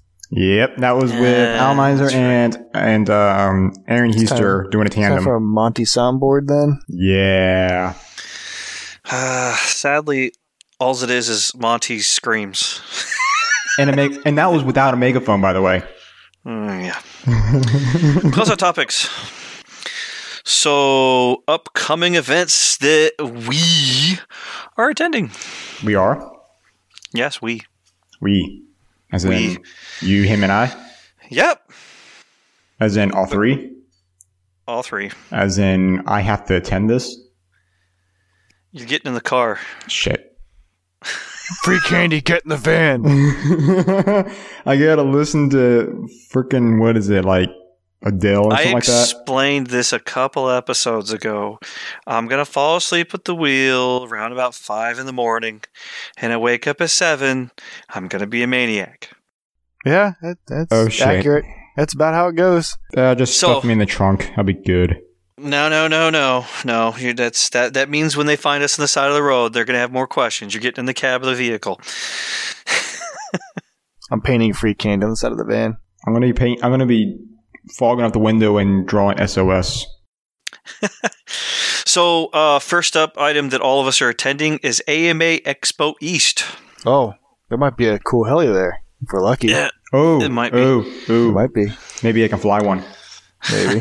Smoke up Wait, the am, place. am I bringing the uh, the X3 for buddy boxing? Perhaps. uh, I'm bringing the can't. fireball in the 180. I don't care. I'm bringing it. Um, so I have been told by Charles, uh, since uh, it will be the IRCHA ambassadors uh, representing the IRCHA organization at the AMA Expo, um, that uh, we will have morning and afternoon times in the cage uh, to do Nice. buddy boxing and a little bit demonstration. So. Um, I have been informed we will have a blade helicopter for uh, demo or for, for buddy boxing. Um, and I've uh, tried to get a second heli, small helis, you know, small helis, nothing, nothing crazy and big, something for us to, uh, you know, buddy box and and show off just you know the fun capabilities of small helis. Uh, also, I'll be wandering around the uh, expo, checking things out, and uh, you know, uh, like like we said before, stop us, stop us, uh, shake our hands, uh, Yell at us appropriately. yell at us or uh, have a calm civil conversation um, if you want a buddy box uh, yeah definitely finding it find us and uh, you know i'll probably work it out see if we can't get a list going or something in, in time frames and uh, yeah, definitely. Uh, both you gentlemen, I hope you bring yes the X3 and the Goblin because uh, I hope to make some noise in the corner and uh, tell people that helis are definitely there. Yes, the fireball at Wow. 5,000 RPM All right. would sound so cool indoors. I want. No one's hear gonna it. hear my X3 until I start doing stuff with it. Quiet, heli is quiet. Fireball's a freaking maniac. I might have to go rebuild the 180 and be like, "Here you go, random person, try flying this." Hey, I, Oh no, I- you hit the wall. I, have so I've sad. got two 180s. I got my three blade, and my two blade. Um, all that to say, uh, we're driving my car and uh, we're gonna make it fit in the car. Um, yeah. You know what? We should just strap it to the top of the car and then No. just like do a fake auto and you just like auto in it. You know, or Mm-hmm. attach to a string and just uh, do a forever auto. The helis go inside. You can ride on the roof. Okay. At least I don't have to listen to you act like a maniac inside You- the car. I can open the sunroof. You'll hear me. Uh oh. Then I get to throw D batteries at you. No, no, no. Those are for the people who are not paying attention and driving slowly in the fast lane. I'm gonna throw diesel batteries at your lead, goblin. lead acid batteries for them. D batteries are for you. diesel batteries for the goblin. Um, the next event after AMA Expo East is Cabin Fever. It is uh, it's uh, you know, the it's Saturday the third. It's a one day event down North Carolina. Um, those are the next two events we're planning on going to. Well, I know we're all planning to go to the expo. I don't know how many of the guys are going to join me for Cabin Fever. I know I will be. I I know I will be there. I gotta look at my calendar. But I will let you know. Those are the next events coming up. Uh, we do definitely still have the heli calendar uh, posted on our Facebook page, uh, facebook.com slash telerotor. Um, the, the the calendar is actually hosted on Google Drive publicly for everyone to look at. Uh, also, uh, I got some news from our friends down North Carolina uh, from Rams Club. So Mark Pfaff posted up. Uh, they got dates for Dragonfly. ram sauce. Gotta get that ram sauce. Is that why it said that? That's where that is. It's from. Oh, okay. And, you know, the funny thing, I've never actually had it, but every time I go down there, Lincoln is constantly like, "You gotta get a pull on the ram sauce." I don't know what it is you're talking about, and I'm frightened. Yeah, I don't know if I want to know. It, it it's like a sauce. So yeah, our friend Mark Pfaff got some dates out for Dragonfly. Uh, I just updated on the calendar. I want to say yesterday or today. It is June 22nd through the 24th at um, uh, Rams Club Riverside Aero Modeler Society in East Bend, North Carolina. Cool. That's a new event added to the calendar. Um, I gotta think about that one.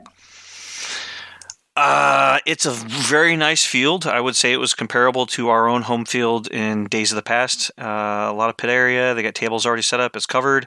They got a big diesel generator that powers all the pit area. Oh wow. Um, and they got a very nice field to fly on. And uh, you know, I just uh, I enjoy going down, seeing friends, and getting a little bit of North Carolina weather. yeah, it's pretty nice. Yeah, past that. Hey, if you want to see your events on our calendar, whether it's other heli events you told us about and I put it in that section, or it's an event within like uh, 500 miles and you think we can make it, tell us. Either reach out to us on Facebook, email, or uh, Facebook or email. For now. And um, Oh, and also on uh, RC uh, on the RC Heli Hangout. mm, yeah, I mean, if you're posting events, if you're posting events on there, you know, tag us, say something, get my attention. You know, we're usually around. Uh, any other items? Nitro. That's about it. That's all I got. Yeah, I think that's about it. Oh, good lord. This year is gonna be full nitro. We're all gonna have freaking cancer. Well, I've got a starter wand on the way. I gotta find myself a Sullivan. Be the cancer you want to see in the world. Uh, for everyone headed out to the Align Fun Fly in wonderful Las Vegas, Nevada. I hope you all have a great time. Have fun. I look for I look forward to seeing the videos. And they are doing uh, some crazy. Uh, they're doing a, a drawing online for those of us who can't make it. Very nice. So Someone's looks to gonna be, be a lot of fun. Someone's gonna win. Uh, well, I got nothing else, gentlemen. Do you? No, I guess nope. good. Let's close it off. Wrap well, it up. thank you, thank you everyone for listening, and uh, talk to you later. Later, people. See you later, guys. From all of us at Telerotor RC Podcast, thank you for listening, and we look forward to seeing you on the field. You can find us online on Facebook.com at Telerotor RC Podcast or on Podbean. Welcome to the bloopers for this episode. We recommend you listen to them in private as the audio is loud and the subject matter a bit sophomoric. Enjoy. Right. So this podcast business. Yes, I'm trying to think how I should say this so it doesn't sound all like bullshit. We've we've we've made ourselves sound horrible before. No one's complained, but No one's complained, but yeah. Yet. I mean, you can read a script. verbatim like a robot, or you can spice it up a little bit as you're reading it. You can still use the same words. Spice it up, man. Fired out of a cannon. I'm trying to think about this one. Hey, all you beautiful assholes! Welcome back to. No, The no episode about swear. flybarless tuning. If you've got different ideas, f- you. the machine gun strapped to himself. There you go. Well, That the army the happened. army calls it ha- the army calls it Hamburger Hill. The Marine Wow. Corps puts a flag on top of it. yep. hey, hey, real quick, what sounds better? Does it sound better right here or sound better Or- right here? Better when you're got the microphone in your mouth. Like this? Yeah, just like that. More of that. Dang, I reached that 0.5 peak. You got me all peaked. oh, come on! All right. Let's start oh no! Oh shit! I did not do the visual that. Sure you do. You like oh, And then just watching it burn. Hey, Mike, you, you, you want to play a game? I like games. You want to play a game? Yeah, sure. It's I got more games than Milton Bradley, boy. right. So, Telerotor. I guess I'll do this now. Maybe we are 38 minutes into this. Oh, yeah, I should probably do this. Right. So, why are you writing down? oh no. You're don't writing worry. your password down in the middle of the closeout notes, dumbass. Nope. Nope. Uh-uh. Yes, yes, you are. What is he doing? Well, What is good he thing he doesn't. It's the freaking. It was a password to a piece of hardware I have here. What? You- What? You're writing down a password on the show. He's wondering notes. why he's not logging in. it's because he's taping it out in the notes. And you know the funny thing? That is forever recorded by Google inside of the notes and the editing for this document. Oh my gosh! Yes. Yes. a little a little hint for those of you who may not work in cybersecurity. If you're using a Google product, it records every keystroke. So if you're typing in Google Docs, you're using Gmail email, or you're working in their spreadsheet program, something along that, one of the products that Google gives you for free or and business, it's recording every keystroke you make and typing in those things. And therefore, someone who is uh, tasked with finding out what you've been doing can get that kind of information. That works the rotor head, and I have a flaw- thought that keeps fleeting through my mind. Um, what was it? I don't know that thought going through my mind. Does it begin with the Align vacuum cleaner? No. I want that. Um, Dude, get it. The crew tonight: myself, Mike DiPaolo. hey, Mike. Hi, Mike. Hi, Robert. uh, yeah. So, the part where you say hi. Yeah, Hi. I said hello. You just didn't say my name. Who is this fool? This is a good point. Well, we got that first half. Should, So I'll should we just- I'll reveal the secret? I'm just gonna repeat that last part.